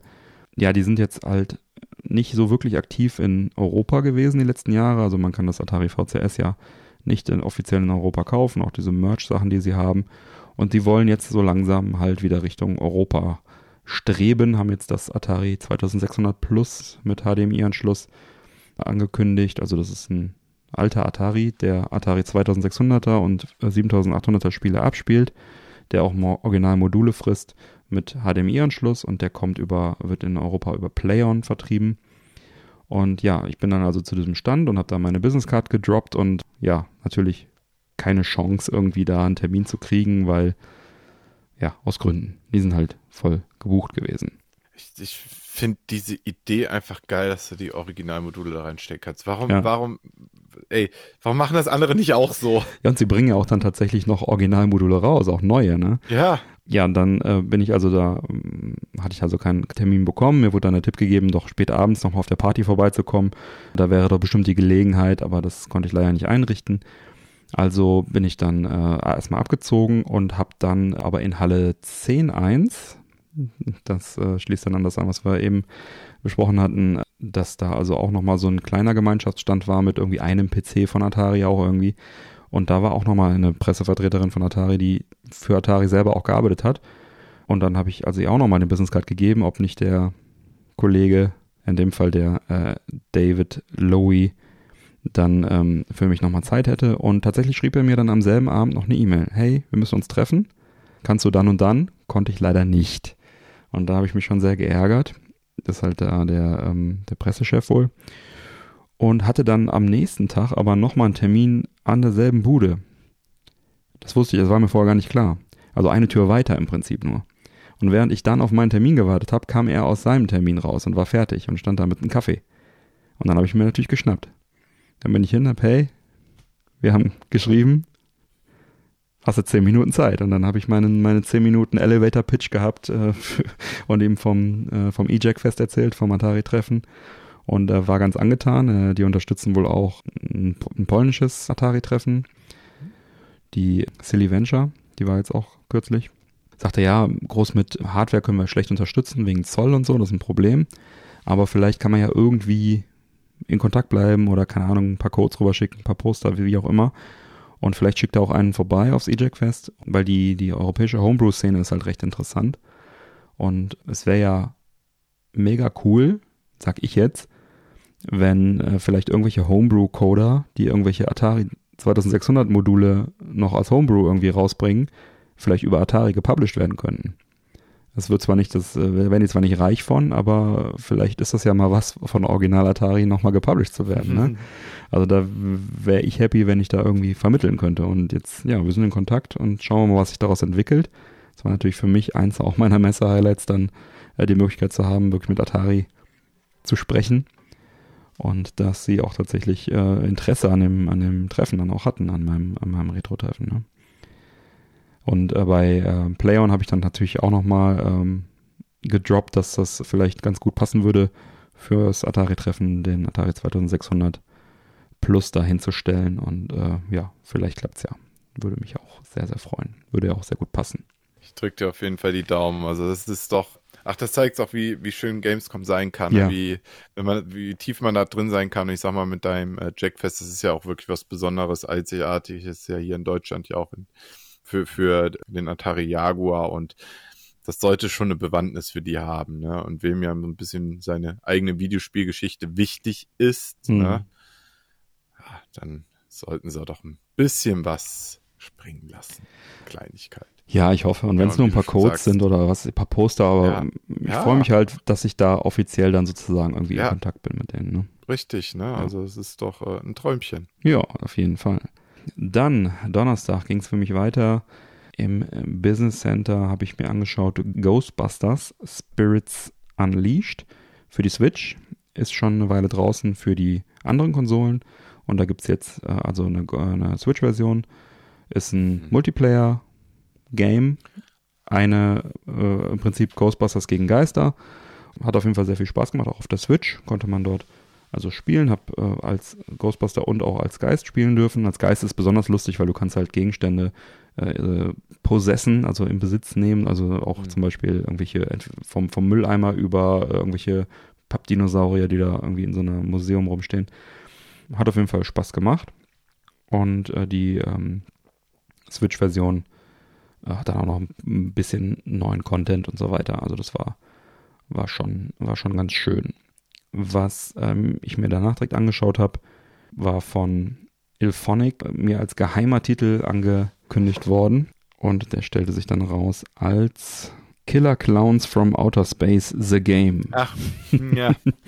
Stimmt, haben sie das jetzt auch wieder ausgebuddelt. Noch genau. So ich meine, ich hätte das letztes Mal, äh, letztes Jahr bei, äh, bei äh, einem anderen Publisher gesehen.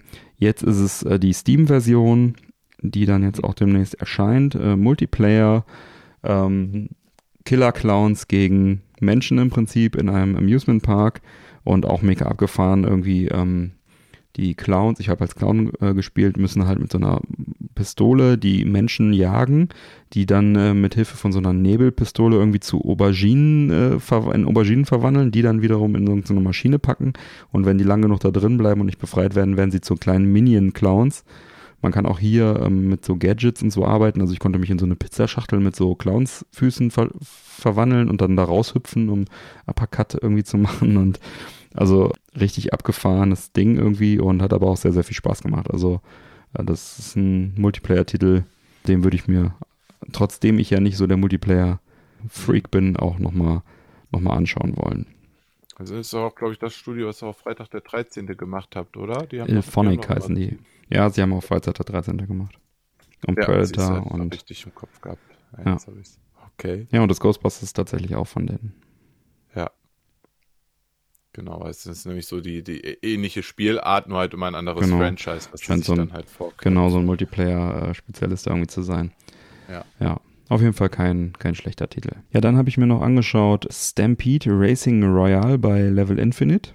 Ist ein Funracer wie sich herausstellte, free to play und äh, sah auch echt ganz nett aus. Und wie sich herausstellte, der ähm, ja, Game Director sozusagen ist auch der Game Director von, gewesen von äh, Motorstorm. Von der Simulation zum Funracer, auch mhm. nicht schlecht. ja, sah ganz gut aus. Ich frage mich halt, wie sie diese Free-to-Play-Geschichte tatsächlich umsetzen wollen. Sie sagen, sie wollen nur ähm, Dekorationen und sowas dann verkaufen. Bis zu ich glaube, 40 Player gleichzeitig. Man konnte es auch nicht anspielen, es wurde nur vorgespielt. Sollte man vielleicht mal im Auge behalten. Sah auf jeden Fall ganz nett aus. Aber ich bin mir noch nicht so ganz sicher, was diese Free-to-Play-Geschichte äh, unterm Strich ist. 40 Fahrzeuge mhm. quasi? Wow, das ist ambitioniert, oder? Mhm. Definitiv. ja. ja. Da bleibt es nochmal spannend, dass man Bleibt spannend. Wir, wir bleiben dran und berichten dann. Ja, dann war ich noch äh, bei Bandai Namco. Da gab es eine Präsentation, die ging 40 Minuten, war so Filmchen letztendlich und anschließend konnte man noch ein bisschen was anspielen. Da war unter anderem Tekken mit dabei und äh, einige andere Spiele. Ich musste leider die Präsentation dann äh, frühzeitig verlassen, weil mhm. mein Starfield-Termin direkt im Anschluss war und das äh, sich überschnitten hatte und nicht anders zu legen war.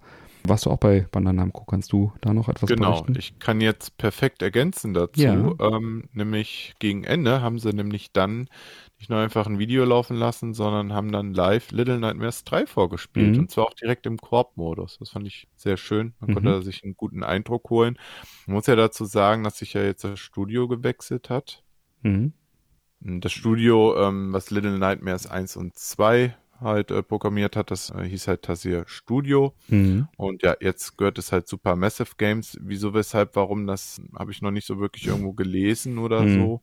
Ich weiß nur, dass irgendwie ein, äh, wohl der Hauptautor wohl auch nicht mehr wohl involviert mhm. ist. Also muss wahrscheinlich irgendwas passiert sein. Ja, das war halt ganz nett, dass man das halt sich dann halt schon mal angucken konnte, das Spiel. Und ich sag mhm. mal so, steht dem Vorgängern im Nichts nach und äh, Koop ich äh, denke wieder so an die Nintendo Switch. Ne? Also ich habe beide Teile auch für die Nintendo Switch. Mhm. Bietet sich das ja sowieso mhm. immer dann auch an. Ne? Aber es sah halt auch fantastisch aus, wenn dann wieder dieses äh, riesige Baby im Hintergrund läuft, ne? Und dann halt mit der Hand versucht, die, die kleinen Mannequin zu greifen oder mhm. so, ne? Das ist ja das, worauf das Spiel ja immer so mhm. aufbaut, dieses Visuelle, ne? Man ist halt immer eine kleine zierliche mhm. Person und ist in diesem Albtraum halt gefangen, ne?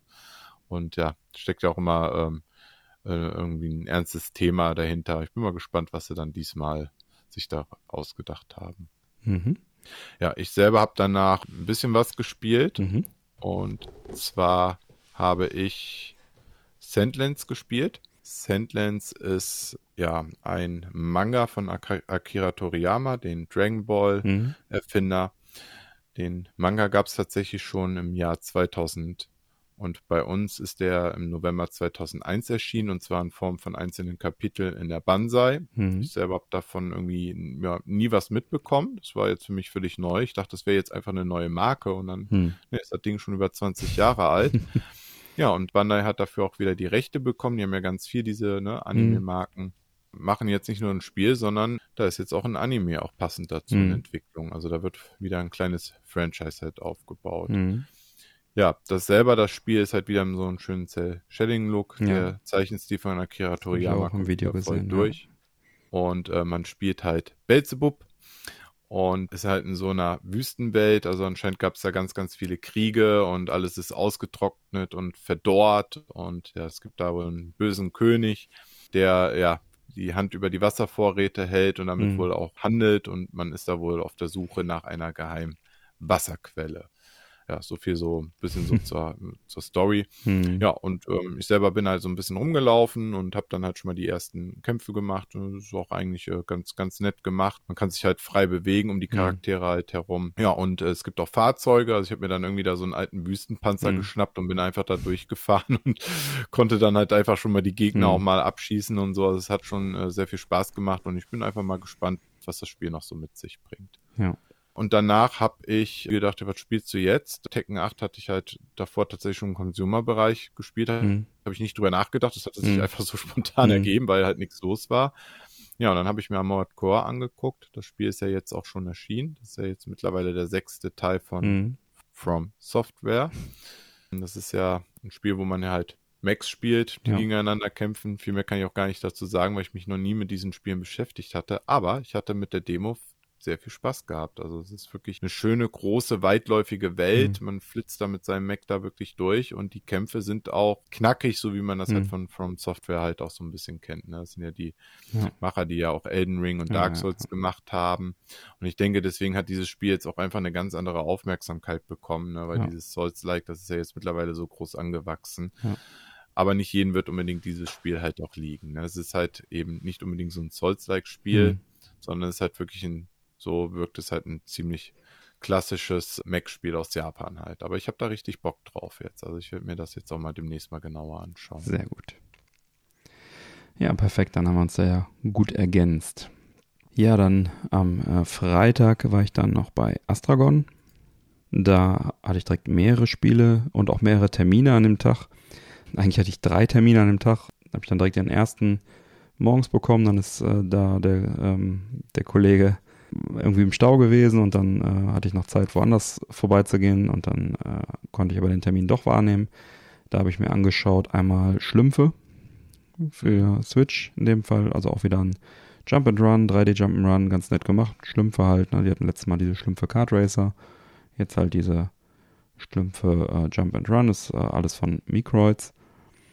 Dann ähm, Asterix, der Nachfolger 2D Beat'em Up, gab es ja jetzt auch schon im letzten Jahr den ersten Teil von wunderschön gezeichnete 2D-Grafik und in dem Fall jetzt auch tatsächlich vom, vom Gameplay her machte der nochmal ein bisschen knackigeren und, und besseren Eindruck. Also das hat schon sehr, sehr viel Spaß gemacht. Da freue ich mich persönlich auch sehr drauf auf das neue Asterix. Hoffentlich auch abwechslungsreicher, ne? Weil das Gut, das konnte ich jetzt in. Menge, dass sich vieles wiederholt hatte. Damals. Ja, das konnte ich jetzt in 15 Minuten nicht wirklich beurteilen, aber ähm, ja. ich hatte schon direkt den Eindruck, dass auch die Animationen nochmal ein bisschen runder waren und also es hat also wirklich einen sehr, sehr guten Eindruck gemacht und ich äh, mochte auch den Vorgänger und freue mich da sehr drauf.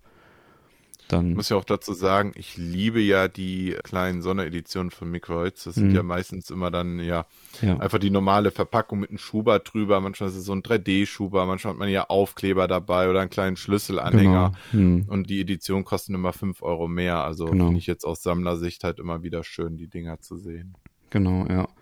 Ja, Microids hat ja auch den, äh, diesen Zeichner von Mr. Nuts unter Vertrag, der unter Mr. Nuts Studio firmiert. Um, ähm, das ist der mhm. Philippe Dessoli.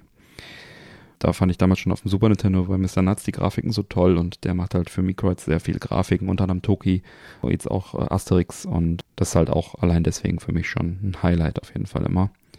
Dann habe ich mir dann äh, noch Firefighters kurz angeschaut. Das war angekündigt, glaube ich, für eine un unangekündigte Plattform, war dann letztendlich die Switch. Ähm, vermutlich haben sie die unangekündigte Plattform auch noch irgendwo im Regal stehen, aber ja, Firefighters ist halt Firefighters, wie es halt Jahr und Tag immer ist. Äh, man muss Feuer bekämpfen, also auch planen und Einsätze planen und Fahrzeuge und so weiter. War jetzt auch nichts, was man irgendwie in zehn Minuten auf der Messe wirklich gut überblicken konnte. Dann ging es weiter mit Flashback 2, hm. wobei es ja eigentlich schon auf dem GBA auch ein Flashback 2 gab, aber das ist jetzt der offizielle neue zweite Teil, ähm, neu gemacht in zweieinhalb D mit also Polygongrafik, man kann sich ein bisschen in die Tiefe bewegen, aber eben schon 2D-Gameplay größtenteils. Das war auch sehr nett. Ähm, hat, war noch ein bisschen teilweise hakelig, ist auch einmal hängen geblieben, also im Sinne von, hat einen Trigger nicht ausgelöst, konnte auch nicht weiter. Aber das war auf jeden Fall in Ordnung. Ich bin halt nicht so der Puzzle-Gamer, aber das ist ja, Flashback war ja damals eins der ersten so Storytelling, Grafik-Novel, mhm. 2D Games und ähm, ja, das war jetzt hier auch wieder sehr, sehr angenehm. Ein bisschen Exploring, ein bisschen Gespräche führen, ein bisschen Action, ein bisschen Puzzle.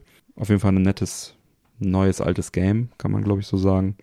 Das kommt auch schon, glaube ich, nächsten Monat raus. Das ist ne? auch bald fertig. Im November, genau. Da haben sie noch ein paar Minuten Zeit, das noch ein bisschen zu polischen. Mhm. und dann habe ich mir noch angeschaut Tintin, also Tim und Struppi. Mhm. Drei, also ist letztendlich ein Adventure, aber halt mit einer 3D-Engine. Auch sehr schöne Grafik, sehr schöne In äh, Zwischensequenzen und so weiter. Ist mir aber auch direkt erstmal abgestürzt.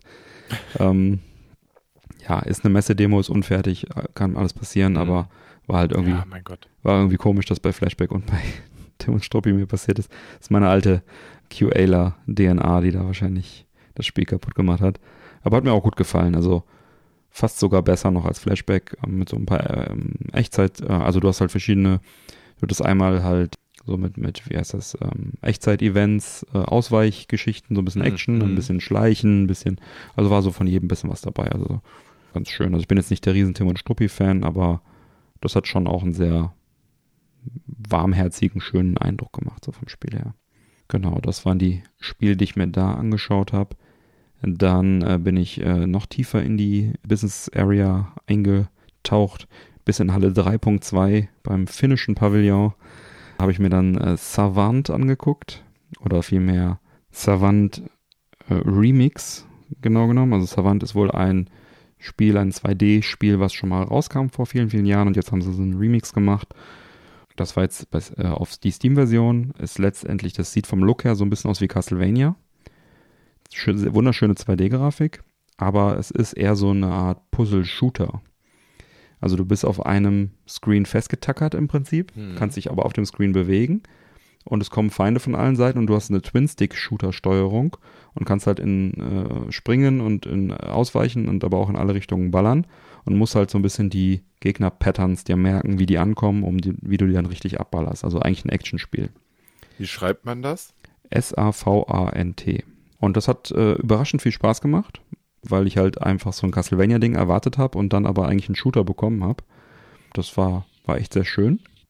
Ich habe gerade einen Schreck gekriegt, weil der Sound mit dem Video anging. Mhm. Oh ja, sieht echt schön aus. Also wirklich auch die Grafik wunderschön und auch ein sehr, sehr mhm. kleines Team. Und dann habe ich im Indie-Bereich, in der Indie-Boost, tatsächlich das Ganze nochmal für die Switch gesehen.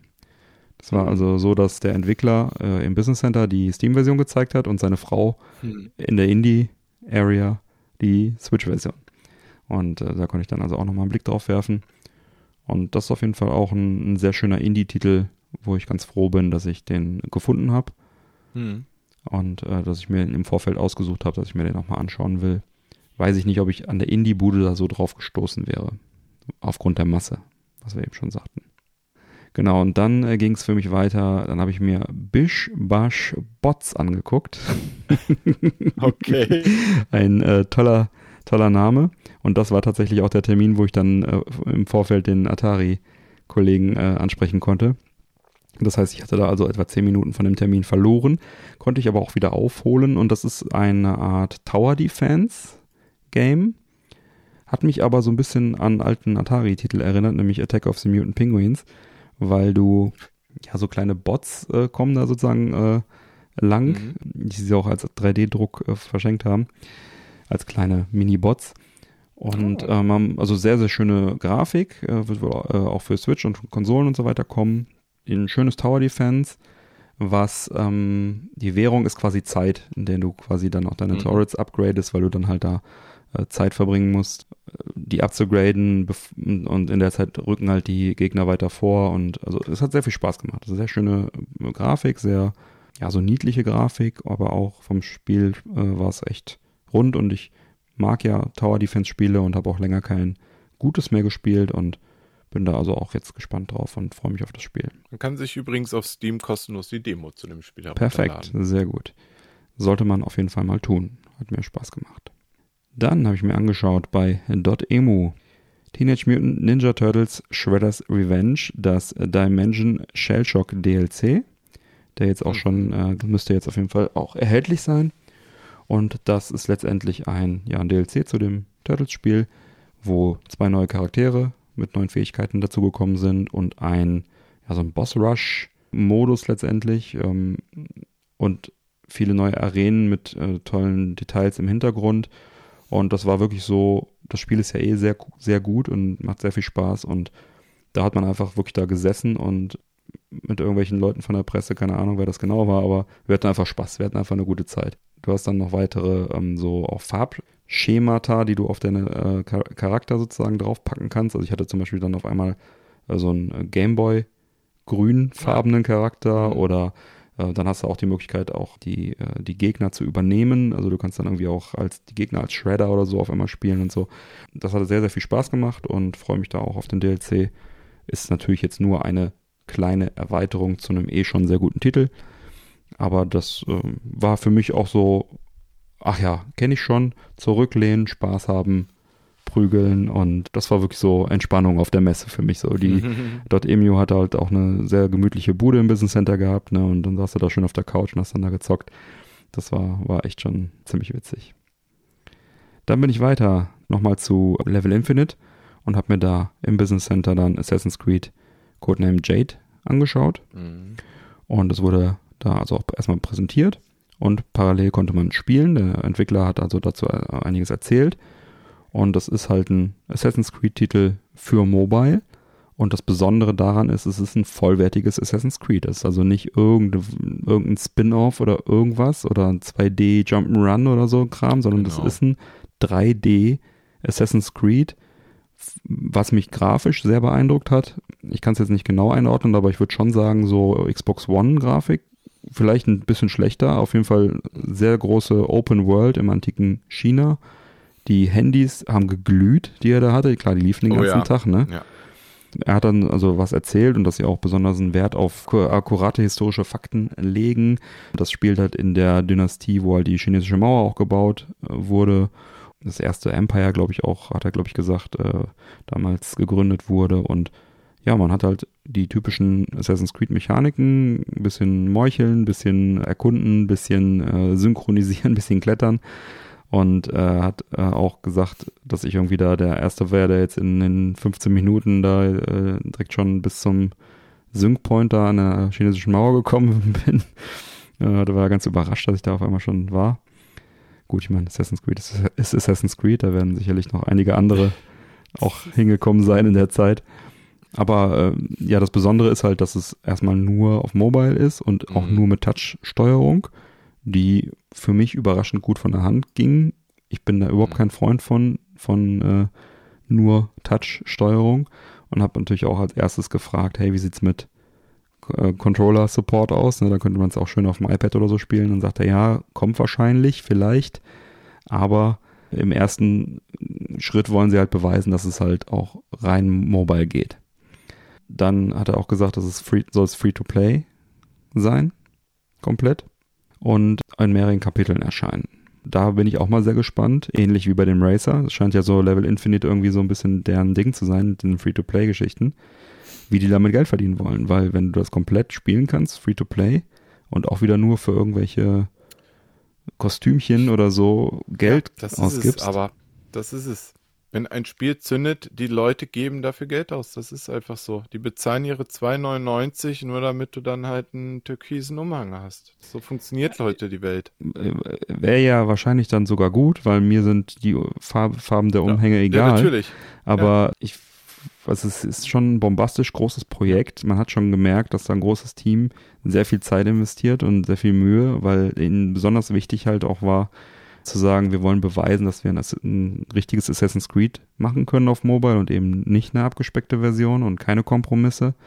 Das sah jetzt alles sehr, sehr gut aus, was ich da gesehen habe, optisch und auch spielerisch hat es Sinn gemacht für mich.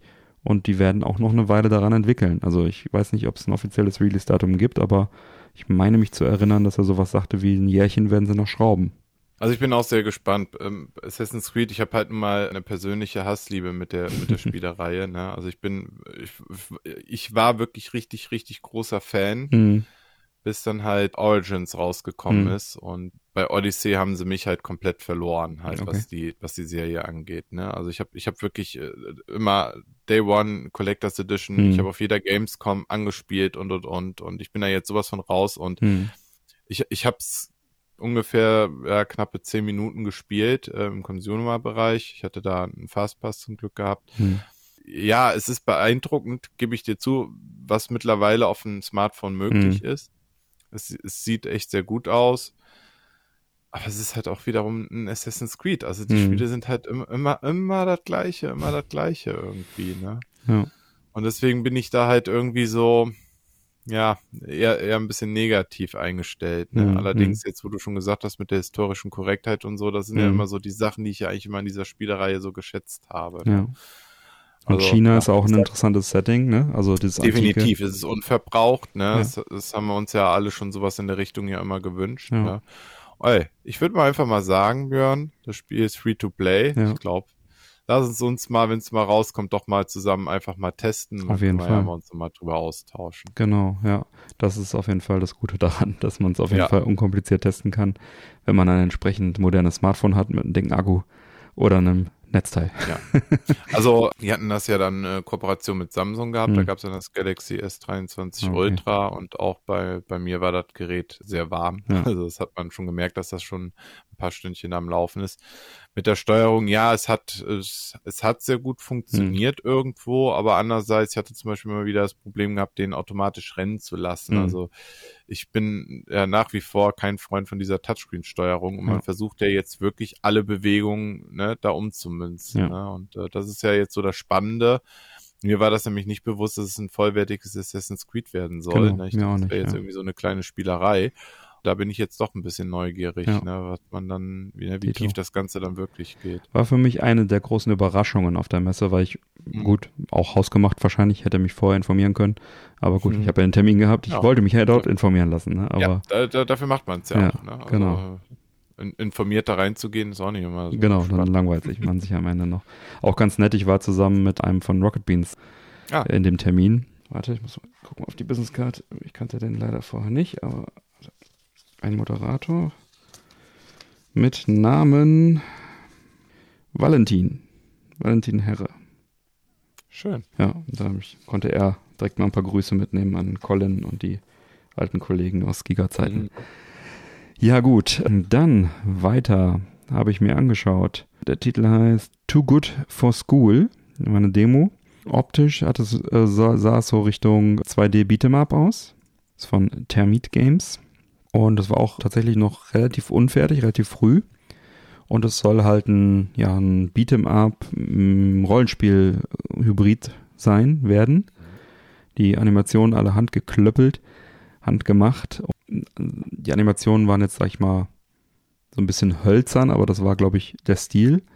Grafisch recht schön und auch spielerisch ganz schön. Hatte noch so ein bisschen ähm, die Probleme, sag ich mal, dass ich bin dann irgendwann gestorben und musste dann einen sehr weiten Weg wieder von meinem Respawn-Punkt durch leere Level dahin laufen, wo es dann tatsächlich weiterging. Aber das wird wahrscheinlich daran liegen, dass das Spiel einfach noch nicht fertig ist. Aber es hat auf jeden Fall Spaß gemacht. Also die Steuerung war schön, hat gut reagiert, die Grafik war ganz schön. Und äh, das ist auch ein Titel, den ich mir mal vormerken will für später. Es ist halt nicht dieses reine Beat'em Up, wie ich es eigentlich erwartet hatte, sondern noch mit äh, Rollenspielelementen drin. Das war auf jeden Fall ganz, ganz erfrischend. Auf Steam ist übrigens auch wieder eine kostenlose Demo dazu. Perfekt, perfekt. Gut, dass du mitguckst. Dann. Ja, äh, also es ist ja immer schön, wenn man ja auch ein bewegtes Bild mal Genau. hat, wenn man die Sachen nicht kennt. Genau. Und dann auch noch ein weiteres, ich sag mal, kleineres Spiel Indie-Game von äh, The Cult Games Galacticare. Also Galactic Care, ein Wort. Im Prinzip Theme Hospital mit Aliens.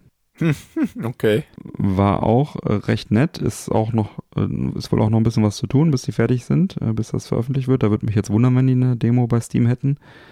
Ja, und das ist tatsächlich so, wie es das Vorbild auch ein bisschen verspricht.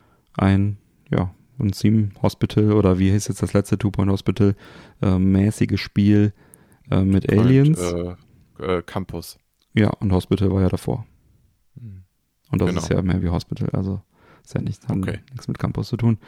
Ähm, Ach so, ja, Ne? äh, nee, nee, weil du sagst, äh, wie hieß das Spiel davor? Ja, okay. Theme Hospital. Ja, alles, Ja, ist genau. egal. Ja, Ja, ist egal. Also, also also eine Krankenhaussimulation mit Aliens im Weltraum auch und entsprechend abgefahren ist das Ganze auch. Also es ist auch sehr, man muss wirklich die Naturgesetze dann auch ein bisschen neu lernen, damit man versteht, warum man jetzt ein, ein Alien so oder so behandelt, ja.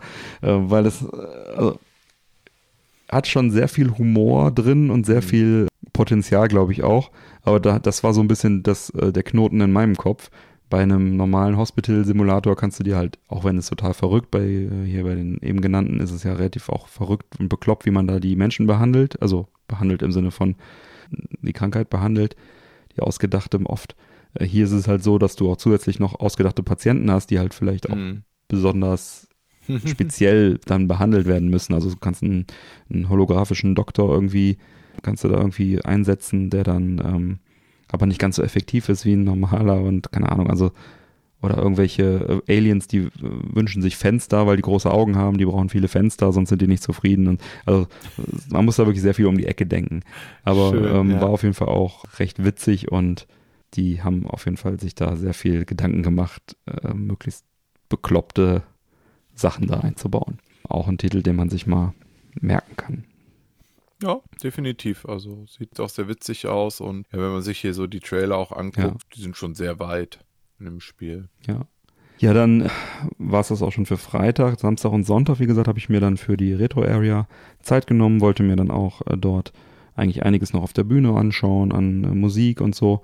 Habe es tatsächlich selten geschafft, mir da ganze Konzerte anzuschauen, aber ich habe äh, auf jeden Fall die Leute getroffen und habe auch immer wieder zuhören können. Ähm, zum Beispiel im Videogame Jazz Endgegner hatte ich ja auch schon einmal äh, mitschneiden können und auch schon äh, letzten Jahre immer drüber gesprochen. Die hatten auch wieder tolle Musik dabei. Mein Highlight da war äh, die ähm, Levelmusik von Mario 64, von dem ersten Level, wo dann auch mit einem echten Saxophon dann das Ganze eingespielt wurde. Das äh, fand ich richtig mhm. klasse. Oder halt hier Tronemel war wieder mit dabei mit den Chiptunes und World Kid mit den, mit den Gameboys, die, die äh, dann die Chiptune-Musik machen. Oder halt hier mit dem Piano der Miu, der dann auch äh, da schöne äh, Sachen gemacht hat. Im Hintergrund muss man sich vorstellen, lief dann immer auf dem Monitor das entsprechende Spiel, was da interpretiert wurde. Also eine richtig schöne Geschichte. Pedro habe ich getroffen und so weiter. Das werde ich dann alles nochmal auch im äh, Retro-Podcast nochmal äh, entsprechend erzählen. Ja, hast du noch Sachen hinzuzufügen? Hast du noch Spiele angespielt oder Termine gehabt, die jetzt hier noch nicht abgedeckt sind? Ja, also ich hatte an dem äh, Mittwoch um 12 Uhr einen Termin, da bin ich so ein bisschen reingerutscht und zwar bei Escape from Tarkov Arena mhm. von Battle State Games. Ja, ist eigentlich so überhaupt gar nicht so meine Welt. Und zwar ist das ein PvE-Ego-Shooter mhm. mit taktischen Team-Modis. Mhm. Ich habe das äh, den Termin zusammen mit äh, meinem Kollegen, wie ich ihn nett genannt habe, meinem Praktikanten ah, ja. auf der Gamescom. Das war da mein persönlicher Praktikant, war super. ja, wir haben, wir hatten zu zweit den Termin gehabt und es war auch ganz gut so, weil man konnte nämlich dann auch im Team zum Beispiel zwei gegen zwei spielen. Mhm. Man wurde dann halt auf eine, äh, eine, eine Map geschmissen, in dem Fall hieß die Map Airpit, da war so ein, so ein Flugzeug damit. Ja, man musste heute das andere ausschalten. Ja, den ihr Ziel ist es halt äh, wirklich dann auch irgendwie in den E-Sport zu kommen.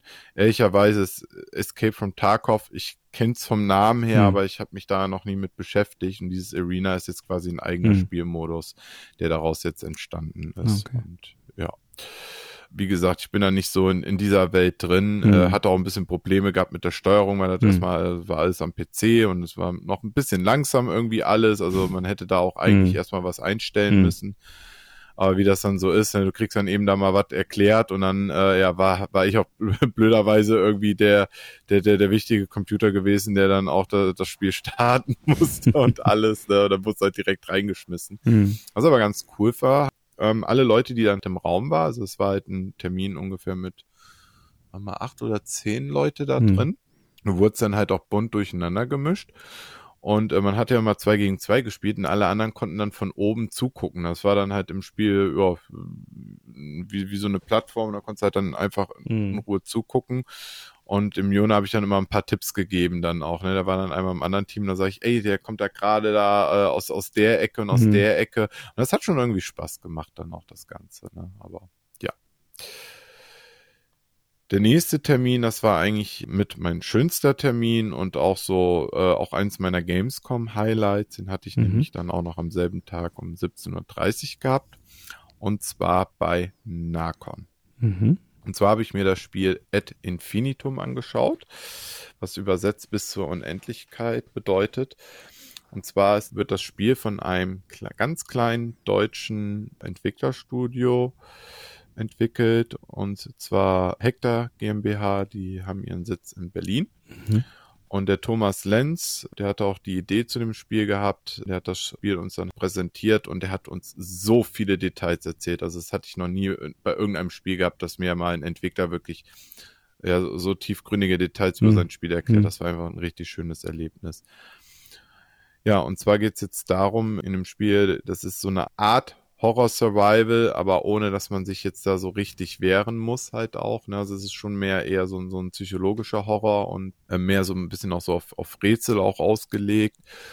Ja, das Ganze findet im, ähm, im Ersten Weltkrieg statt, im Schützengraben. Man spielt dann halt einen deutschen Soldaten, der quasi so seine Zeit da verarbeitet und die Monster, die in dem Spiel auftauchen, die haben halt auch was mit dem Verarbeiten von, von Krieg zu tun. Mhm. Also sollte man, muss man auch ein Stück weit selber auch herausfinden. Man erkundet das Ganze halt aus der äh, Ego-Perspektive und erfährt dann halt so nach und nach, was er halt da auch so erlebt hat.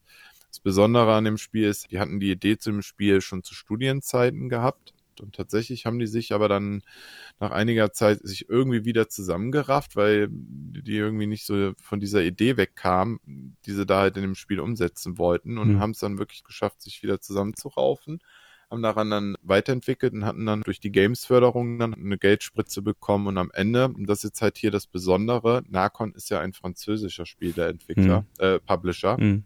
Und ja, das ist jetzt halt hier das Besondere, dass wir ein deutsches Studio haben, was jetzt beim französischen Publisher landet, mhm. weil das hat wohl auch mit der Bürokratie, das war wohl alles nicht ganz so einfach. Ne? Mhm. Und das ganze Team besteht auch nur gerade mal aus zehn Leuten, die das ganze Spiel auf die Beine stellen. Ja, dann hat er das Spiel dann so ein bisschen auch uns vorgespielt. Es gab dann auch zum Beispiel so ein Mini-Rätsel. Wenn man durch den Schützengraben geht, ist dann auf einmal was auch mit einem Stacheldraht da äh, versperrt ja, man muss den halt durchtrennen und ich hatte das erst gar nicht so wahrgenommen und äh, da, da kommen nämlich jetzt die Feinheiten. Da fing auf einmal dann so ein Stacheldraht an, sich so leicht zu bewegen, dann so sich so lang zu schlängeln. Mhm. Ne? Und das hat so irgendwie so, so den Bahn, in den er halt verfällt. Und du musst halt aufpassen, wenn du den Stacheldraht durchschneidest, du darfst nicht den durchschneiden, der sich gerade bewegt. Aber das würdest du ja eigentlich irgendwo automatisch machen, weil du ja vom Kopf her denkst, alles bewegt sich. Mhm. Da gehe ich jetzt automatisch hin. Nee, du musst dann genau die anderen Drähte dann durchschneiden. Ne? Das ist dann so ein kleines wiederkehrendes Minispiel. Ja, das, das Spiel äh, wurde mit der Unreal Engine 4 programmiert. Ist ab 16 Jahren, erscheint für die PlayStation 5, PC, Xbox Series. Wird so um die 30 Euro kosten und erscheint am 14. September. Es soll mhm. wohl auch tatsächlich dann noch später noch eine physische Variante im Handel mhm. erscheinen. Die Frage hatte ich dann noch gestellt und ja, denke ich mal, ist ja dann gerade auch so mhm. für so ein kleines Team ja auch dann was Besonderes, mhm. dann auch nochmal eine, so wirklich eine physische Version zu bekommen. Ne? Ja. Und wenn alles gut geht, Anfrage ist schon raus, hat er auch gesagt, wir können uns auch einen Key dann auch holen, dann würde ja, ich es ja, cool. hoffentlich dann auch bald schon anspielen können und dann mhm. würde ich dann hier auch im Männerquatsch-Podcast darüber berichten. Sehr gut. Der letzte Termin, den ich dann noch hatte, der fand bei Sega statt. Mhm. Und zwar konnten wir uns Like a Dragon Gaiden anschauen, den neuen Titel der Yakuza-Reihe vom Ryoga Gotoku Studio. Ich muss dazu sagen, ich bin tatsächlich in, in dieser Spielereihe nie reingekommen. Mhm. Man sagt ja immer so ungefähr, die sind ja aus der Shenmue-Reihe ja mhm. irgendwo entsprungen, die Spiele. Und die waren ja auch eher mehr so im Japan ja auch mhm. bekannt und die sind ja mittlerweile jetzt immer mehr hier rüber geschwappt, weil sie ja dann auf der PS4, ich meine sogar mittlerweile alle Teile portiert haben. Mhm. Leider sind die Spiele halt alle auf Englisch und ich mhm. bin der englischen Sprache nicht so mächtig und mir wurde auch gesagt, dass auch gerade ähm, die Übersetzung auch echt in sich hat, ne? Mhm. also von den Begrifflichkeiten her und so. Deswegen habe ich halt immer die Finger von gelassen aber die Demo, die hat mir da sehr viel Spaß gemacht. Man konnte da halt rumschauen. Mhm. Die Spiele werden ja auch mittlerweile jetzt die neuen Teile alle auf Deutsch übersetzt. Konnte mir halt alles im Detail anfangen, konnte aber halt natürlich nicht so viel jetzt damit anfangen. Und am Ende bin ich dann auch in eine Kampfarena gelandet und da kam jetzt auch so eine Stärke aus dem Spiel heraus. Man konnte da irgendwelche Charaktere erstmal auswählen und dann hast du erstmal gemerkt, wie umfangreich dieses Kampfsystem hat, weil egal welchen Charakter ich genommen habe, jeder spielte sich komplett mhm. anders. Es gab dann ein Bauarbeiter, der da mit einem Hammer rumknüppelte und du musstest dann alle Gegner hm. in der Arena erledigen. Oder nachher hat es dann jemand mit einer Kettensäge gehabt oder so. Aber ich habe mir schon länger vorgenommen, zumindestens mal den ersten Like a ja. Dragon, dann gibt's ja jetzt noch Like a Dragon erschienen. Das ist ja auch nochmal ein Remake, was sie ja. jetzt rausgebracht haben. Und das Spin-off die Judgment Spiele, die zwei, die möchte ich jetzt auf jeden Fall unbedingt mal nachholen. Da habe ich eigentlich jetzt richtig Bock hm. zu. Stehen auch schon länger bei mir auf der Liste, aber ja. Ja. Da, steht so viel ist, drauf, ne? Ja, mhm. das ist das halt, ne? Aber ja, irgendwie, es, es, sah, es sah schon sehr schön aus, sehr detailliert aus. Ne? Ja, lass uns mal überraschen. Mhm. Das waren jetzt halt so die Termine. Mhm. Ansonsten gucke ich jetzt gerade mal, was ich noch gespielt habe. Also äh, insgesamt, und ich bin selber schockiert, ich bin auf insgesamt acht Spiele gekommen. ja. Also es ist echt, das ist, das ist schon irgendwie verrückt, ne? So wenig Spiele wie noch nie. Naja, gut, aber es geht ja auch äh, um viel mehr als das, haben wir ja auch schon drüber gesprochen. Ja, ja, richtig, genau. Ja. Wir sprachen ja schon äh, jetzt häufig über die langen Schlangen und äh, hm. ne, man möchte sich ja da nicht so reinstellen. Einer der beliebtesten Stände dieser Messe überhaupt war Black Myth Wukong, ein, ja, ich sag mal, ein neues Souls-like-Spiel. Hm was von dem chinesischen Studio Game Science entwickelt wird, ist tatsächlich auch ein Indie-Studio. Also es waren zu Beginn erstmal nur ein paar Piepelchen. Und dieses Spiel hat äh, sehr viel Aufmerksamkeit bekommen durch die Trailer. Und die hatten einen sehr, sehr großen Stand. Und die hatten ein richtig geiles Standkonzept gehabt, was ich toll fand. Mhm. So, wir haben uns dann halt an den Freitags, ähm, ne, dank Ausstellerbonus konnten wir uns halt direkt dahinstellen und auch da standen schon Leute. Mhm. Ne, also da haben sich echt viele immer bemüht. Und du bekommst am Anfang einen Beutel in die Hand gedrückt. In dem Beutel befindet sich einmal eine Cappy mit einem Patch mhm. dran, den man abziehen kann und einen mhm. neuen Patch dann wieder drauf machen kann. Und einen kleinen Umschlag und eine Spielebeschreibung. Mhm. Und äh, in der Spielebeschreibung waren vier Endgegner beschrieben. So ein bisschen so, was sie halt können. Diese vier Endgegner, dafür hat man dann am Stand eine halbe Stunde Zeit, alle zu besiegen. Mhm. In dem Umschlag, wenn man den aufgemacht hat, waren dann so schön mit so chinesischen Schriftzeichen und mit schönen Zeichnungen waren dann alle vier Gegner halt aufgelistet. Ja, und jedes Mal, wenn du dann halt einen dieser Endbosse halt besiegt hast, hast du halt einen Stempel bekommen. Ich habe insgesamt zwei Stück in den, äh, in den 30 Minuten geschafft. mein Kollege, der eigentlich sogar richtiger Souls-like-Spieler äh, ist, also der ist da wirklich ganz tief drin, der hat sogar nur einen geschafft. Mhm. Da war ich schon ein bisschen stolz auf mich, mhm. dass ich die bockschweren Gegner äh, soweit geschafft hatte. Die Stempel, die musste man dann nachher vorweisen und dann hat man Patches bekommen, die man dann auch auf die Cappy halt mhm. machen konnte. Mhm. Ja, und wer es irgendwie geschafft hat, alle vier Gegner zu besiegen, der hat dann als Belohnung dann das besondere T-Shirt halt mhm. bekommen. Und es gab wirklich Leute, die schon, weiß nicht, drei, vier Stunden da anstell sich angestellt haben, haben dann auch nur zwei, drei Gegner geschafft, die mhm. haben hm. sich direkt wieder angestellt. Mhm. Und da musstest du dementsprechend richtig hm. lange warten. Ja, ja. Aber so sind da wirklich die Fans hinter dem Spiel her. Ne? Die hm. sind echt, äh, also da steckt schon sehr viel Liebe drin. Das Spiel selber basiert auf einem Roman aus dem 16. Jahrhundert, Die Reise nach Westen. Mhm. Und man spielt Sun Wukong, das ist quasi der König der Affen, das ist der Charakter, den man spielt. Ne? Und viel mehr kann ich dazu jetzt auch gar nicht sagen, mhm. weil für mich war das Spiel jetzt auch da erst relativ neu durch die Trailer, die man halt gesehen hat. Man fand halt die Optik sehr schön ist für den Sommer 24 angekündigt, für die PlayStation 5, für die Xbox Series und für den PC. Und mein Kollege, der Jona, meinte halt auch, also er hat schon viele Souls-like-Spiele auch gespielt und er hat gesagt, das ist auf jeden Fall ein Titel, der schon sehr nah an die Dark Souls-Spiele rankommt, von der, von der Qualität der Steuerung, von Timing her. Also die Demo, die sie da halt hatten, die war schon richtig, richtig gut. Ne? Und das muss man wieder sagen für einen Indie-Entwickler im Endeffekt, hm. ne? von einem kleinen Team. Ja. Ja, Indie-Entwickler ist auch nochmal so ein bisschen das Stichwort. Am Retro-Stand waren nicht nur Retro-Projekte. Ich würde gerne eins nochmal kurz rauspicken mhm. und hier auch nochmal erwähnen. Unbedingt. Du weißt schon, worauf ich hinaus will. Mhm. Das wird aber auch nochmal in der Retro-Folge entsprechend gewürdigt. Nämlich haben wir ein kleines, ein Kleinod, ein, ein Point-and-Click-Adventure gefunden mit dem Titel A Twisted Tale von, ja, von einer Solo-Entwicklerin, der Eva. Und das hat mich wirklich nachhaltig beeindruckt, also auf mehreren Ebenen. Einmal, äh, dass sie das wirklich ganz alleine entwickelt und zum anderen die wunderschöne Grafik, die handgezeichnete Grafik, die handgestrickten Animationen. Also wirklich ein tolles Projekt, eine tolle Entwicklerin. Äh, nennt sich A Twisted Tale, a Point-and-Click-Adventure with a Sprinkle of Retro und hat, soweit ich weiß, auch eine Demo auf Steam. Mhm. Und ja, wie gesagt, also wunderschöner Grafikstil, so sehr klassisch, sehr ja, handgezeichnet einfach.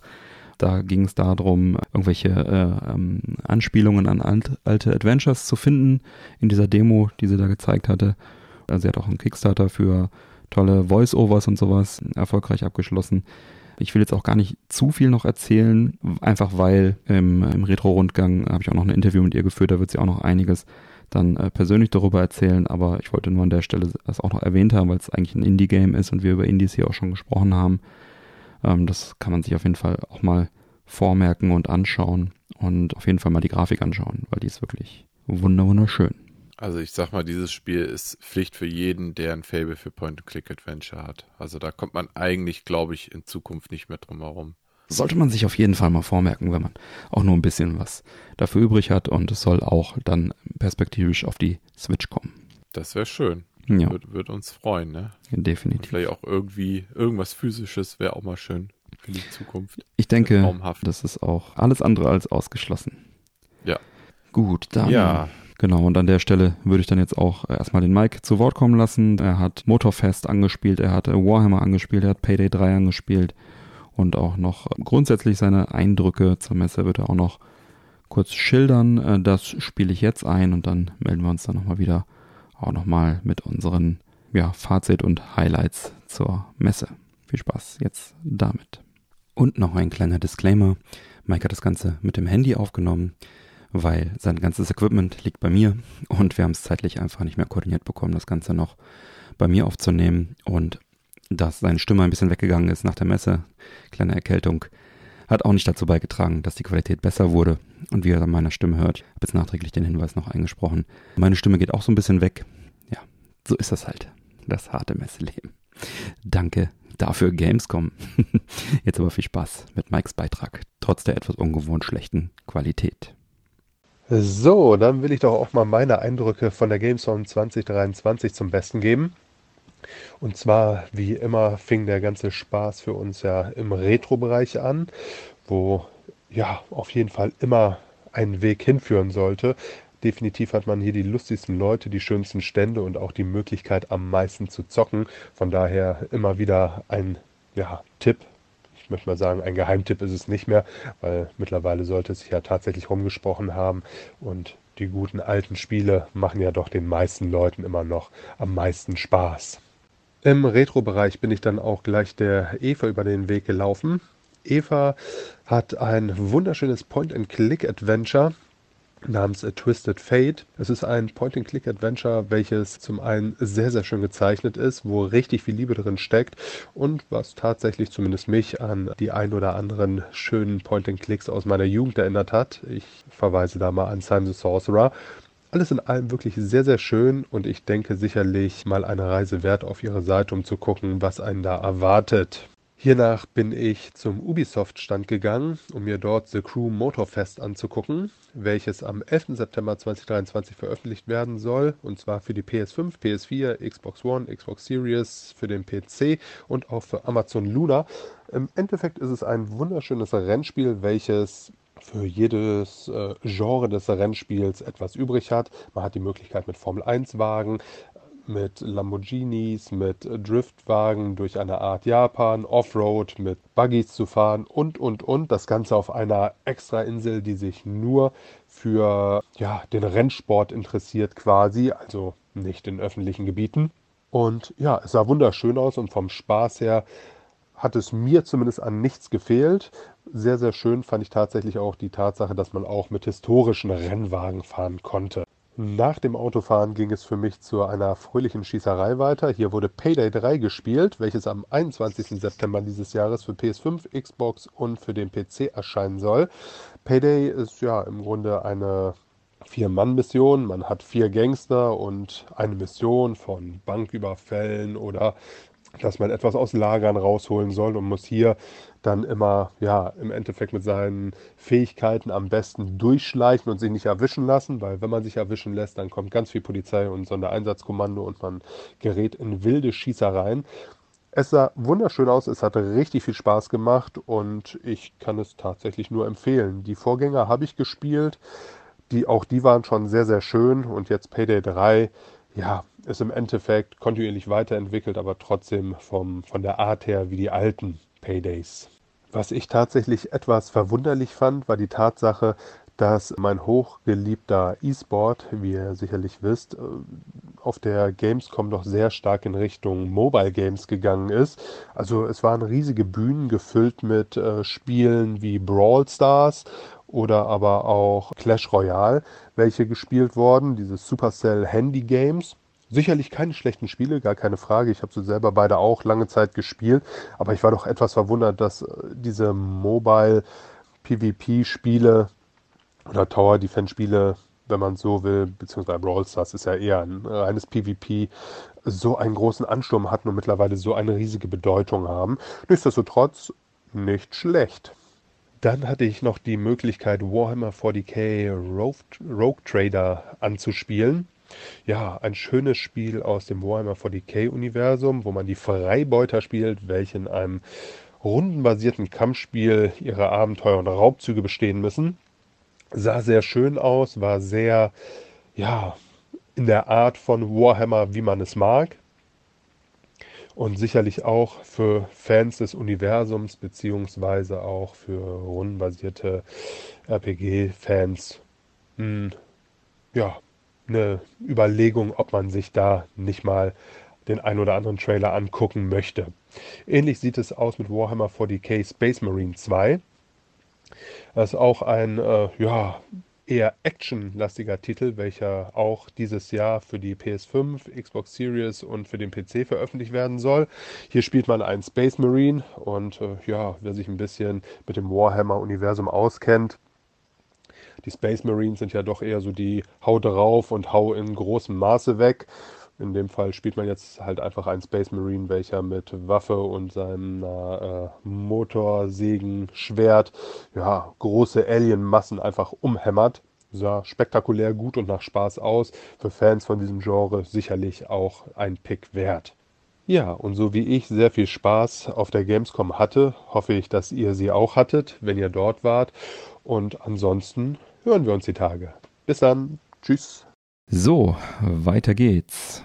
Ja, kommen wir mal zum Fazit und den Highlights so ein bisschen. Also ich hatte es ja auch schon gesagt, meine Highlights sind in jedem Fall Starfield und Cyberpunk, das der DLC Phantom Liberty. Das sind äh, auf jeden Fall zwei Highlights der Messe für mich gewesen. Einfach, ja, sind auch mit die größten Spiele da gewesen, eigentlich vom Umfang her. Und äh, ansonsten ja, klar, Highlights immer Retro, immer Indie, so als, als, als, als Masse irgendwie oder als, als Attraktion. Größte Überraschung war sicherlich das ist Assassin's Creed, hatten wir auch schon drüber gesprochen. Und größter Einzelfund war dann halt das A Twisted Tale. Das war sicherlich auch nochmal ein, ein Überraschungshighlight dann, wo man dann einfach so drüber stolpert am Retro-Stand. War. Wie war es bei dir, Manuel? Was waren deine Highlights? Also spielerisch waren meine Highlights definitiv einmal das Spiel Rika, dann das Ad Infinitum, weil ich damit überhaupt hm. gar nicht gerechnet habe. Ne? Ja, Locana hat mich halt begeistert. Hm. Und ansonsten sind es halt wirklich auch, auch die Menschen. Ne? Ich habe mich mit, äh, also dass auch, auch Kunden von mir dann auch mich treffen wollten. Das fand ich auch einfach mhm. schön, ne? dass da auch wirklich Fragen gestellt worden ist, dass man halt auch einfach ein Feedback bekommen mhm. hat. Ne? Das fand ich sehr, sehr schön. Eine Sache möchte ich auch noch besonders hervorheben, und zwar die Toiletten der Retro-Area. ich weiß nicht, ob es dir aufgefallen ist, aber ich bin fast nur da auf Toilette gegangen, weil da waren ständig Leute. Manuel, ist mir, nicht, ist, ist mir nicht aufgefallen, wo du auf Toilette gegangen bist, sorry. Sehr schön. Nee, da waren einfach ständig Leute, die haben sauber gemacht. Und okay. das bin ich ehrlicherweise gar nicht so gewohnt von den Messetoiletten, weil mm. ich habe echt im Businessbereich Abgründe gesehen. Mm. Also es war nicht mehr feierlich. Okay. Und dort im Retro-Bereich, da waren immer zwei, drei Leute. Der eine hat entweder was geputzt, der andere hat den mhm. Boden gewischt, der nächste hat die Tücher aufgefüllt. Und das oh. ging immer wieder, immer wieder. Und das war noch nie da so. Ne? Das fand ich einfach sehr schön angenehm. Schön. Ne? Das ist jetzt die Frage, ist das was Gutes, wenn, wenn ein Highlight der Messe die Toiletten im Retro waren? ja. In welche Richtung bewegen wir uns hier? ja, so, so, so ist das. Man muss auch mal solche Sachen ja, okay. besonders hervorheben. Na gut. Ja? Genau. Ja, und eine Ankündigung hat mir noch aus dem Retro-Bereich auch noch besonders gefallen. Das war dann einfach der Dragon Box Shop jetzt irgendwann demnächst HDMI-Anschlüsse für N64 und PlayStation 1 anbieten wird. Mhm. Ne? Und die auch selber dann auch verbauen wird. Ne? Hat er auch im Interview erzählt, deswegen kann man da auch nochmal auf den Retro-Rundgang dann verweisen. Genau, da wird er dann, dann die Geschichte da. dazu auch nochmal ja. erzählen. Okay. Ja, grundsätzlich muss ich sagen, war doch wieder mal schön allen Unkenrufen zum Trotz, allen Preiserhöhungen, allen, oh, der und der und der ist nicht äh, vor Ort. Zum Trotz war es ja dann doch irgendwie schön. Man hat die Leute getroffen, man hat seine Highlights gehabt. Also die Leute waren tatsächlich, oder die, die, die Treffen, die man hatte, das war für mich auch ein Highlight, unbestritten und auch natürlich die neuen Bekanntschaften, die man schließen konnte. Immer toll, dass man, was für tolle Leute man auch dann kennenlernt dort die man sonst einfach so nicht kennenlernen würde. Der Besucherandrang an sich hat, glaube ich, auch gezeigt, dass die Gamescom noch ein bisschen Leben in sich hat und äh, im Wandel ist. Ne? Also dann aufgrund des Wandels äh, treten dann natürlich dann auch solche Sachen wie Trading Card Games dann noch ein bisschen mehr in den Vordergrund, wenn es halt vielleicht an anderen Spiele-Highlights fehlt oder dann kann auch mal irgendwie ein Cosplay-Bereich mehr scheinen oder ein Indie-Bereich. äh, oder der Retro-Bereich. Ähm, das ist eigentlich auch eine ganz schöne Entwicklung und schauen wir mal, wie es die nächsten Jahre so weitergeht, ob die Großen nochmal zurückkehren oder ob, ob wir irgendwann nur noch mit Nintendo und Microsoft zu tun haben auf der, auf der Gamescom und der Rest nur noch Indies und Retro ist. Wir werden sehen. Es bleibt spannend. Das Schöne ja. ist ja, dass die Gamescom ja auch für nächstes Jahr auch wieder angekündigt ist. Genau. Das heißt, es geht weiter, weil ja letztes Jahr war ja noch so ein bisschen genau. so alles am mhm. Schwanken mhm. gewesen. Ne? Und jetzt ist es ja offiziell vom 21. bis zum 25. August 2024 findet wieder die nächste Gamescom statt. Ja, sehr schön, sehr schön. Und ich freue mich auch drauf. Und das ist auch, ja. denke ich, dann äh, als äh, Fazit und äh, äh für diesen Teil dann ein ganz schönes Schlusswort. Bevor wir jetzt aber rausgehen, möchte ich natürlich noch auf unser traditionelles Gewinnspiel von meiner Quatsch Podcast hinweisen. Ich habe wieder eine Menge Merchandise und Goodies gesammelt und die verlosen wir dann jetzt auch hier gerne wieder. Die Goodieboxen, zwei große Goodieboxen sind zusammengekommen. Einer wird für unsere Unterstützer im Discord verlost und eine andere Goodiebox geht dann über Instagram theoretisch an alle raus, äh, die sich bewerben, beziehungsweise an einen aus einer Teilmenge von allen, die sich bewerben. Genau. Frei bei Instagram, äh, wo jeder die Chance hat, Hörer oder nicht, dann zu gewinnen. Und was ihr dafür tun müsst und wie da die Bedingungen sind und so weiter, das äh, erfahrt ihr auf den eben genannten Kanälen, beziehungsweise auf unserer Webseite im äh, Bereich Gewinnspiel. Und in den Shownotes wird es natürlich auch nochmal verlinkt. Da könnt ihr dann gerne mitmachen beim Goodiebox Gamescom Gewinnspiel des Männerquatsch Podcast. Auch schon eine kleine Tradition, das Ganze. Ja, dann haben wir das Thema Gamescom, glaube ich, erschöpfend behandelt. Ich freue mich schon auf den Schnitt dieser sehr langen Sendung. Viel Wie Spaß. immer. Ja, danke, danke. Aber auch danke dir für die Teilnahme, dass du wieder dabei warst und auch deine Eindrücke uns geschildert hast. Danke an äh, Ines, danke an äh, Mike auch für ihre Eindrücke. Danke an äh, Dennis von Strictly Limited Games für das Interview. Und ja, eine Sache ist jetzt noch offen. Wie schmeckt denn nun diese Schifferhofer Weizen Grapefruit alkoholfrei Getränk, beziehungsweise dein bergisches originales Leitungswasser? Ich nehme nochmal einen Schluck hier. Ah, es schmeckt immer wieder sehr erfrischend. Ah, erfrischend, sehr gut. Erfrischend, nicht zu süß, wie Maike immer sagt. Ja, ähm, das Schöfferhofer ist auch okay. Schmeckt halt eher wie eine Limo. Sehr Grapefruit-lastig und der Biergeschmack ist fast ein bisschen störend. Also hätte auch einfach nur eine Grapefruit-Limo sein können. Aber ist nett, kann man gut trinken, ist erfrischend, alkoholfrei. Kann man machen. Fakt ist, du hast viel zu wenig getrunken in dieser ganzen Zeit. Wahrscheinlich, ja. Für so eine lange Sendung hätte ich einen Kasten gebraucht.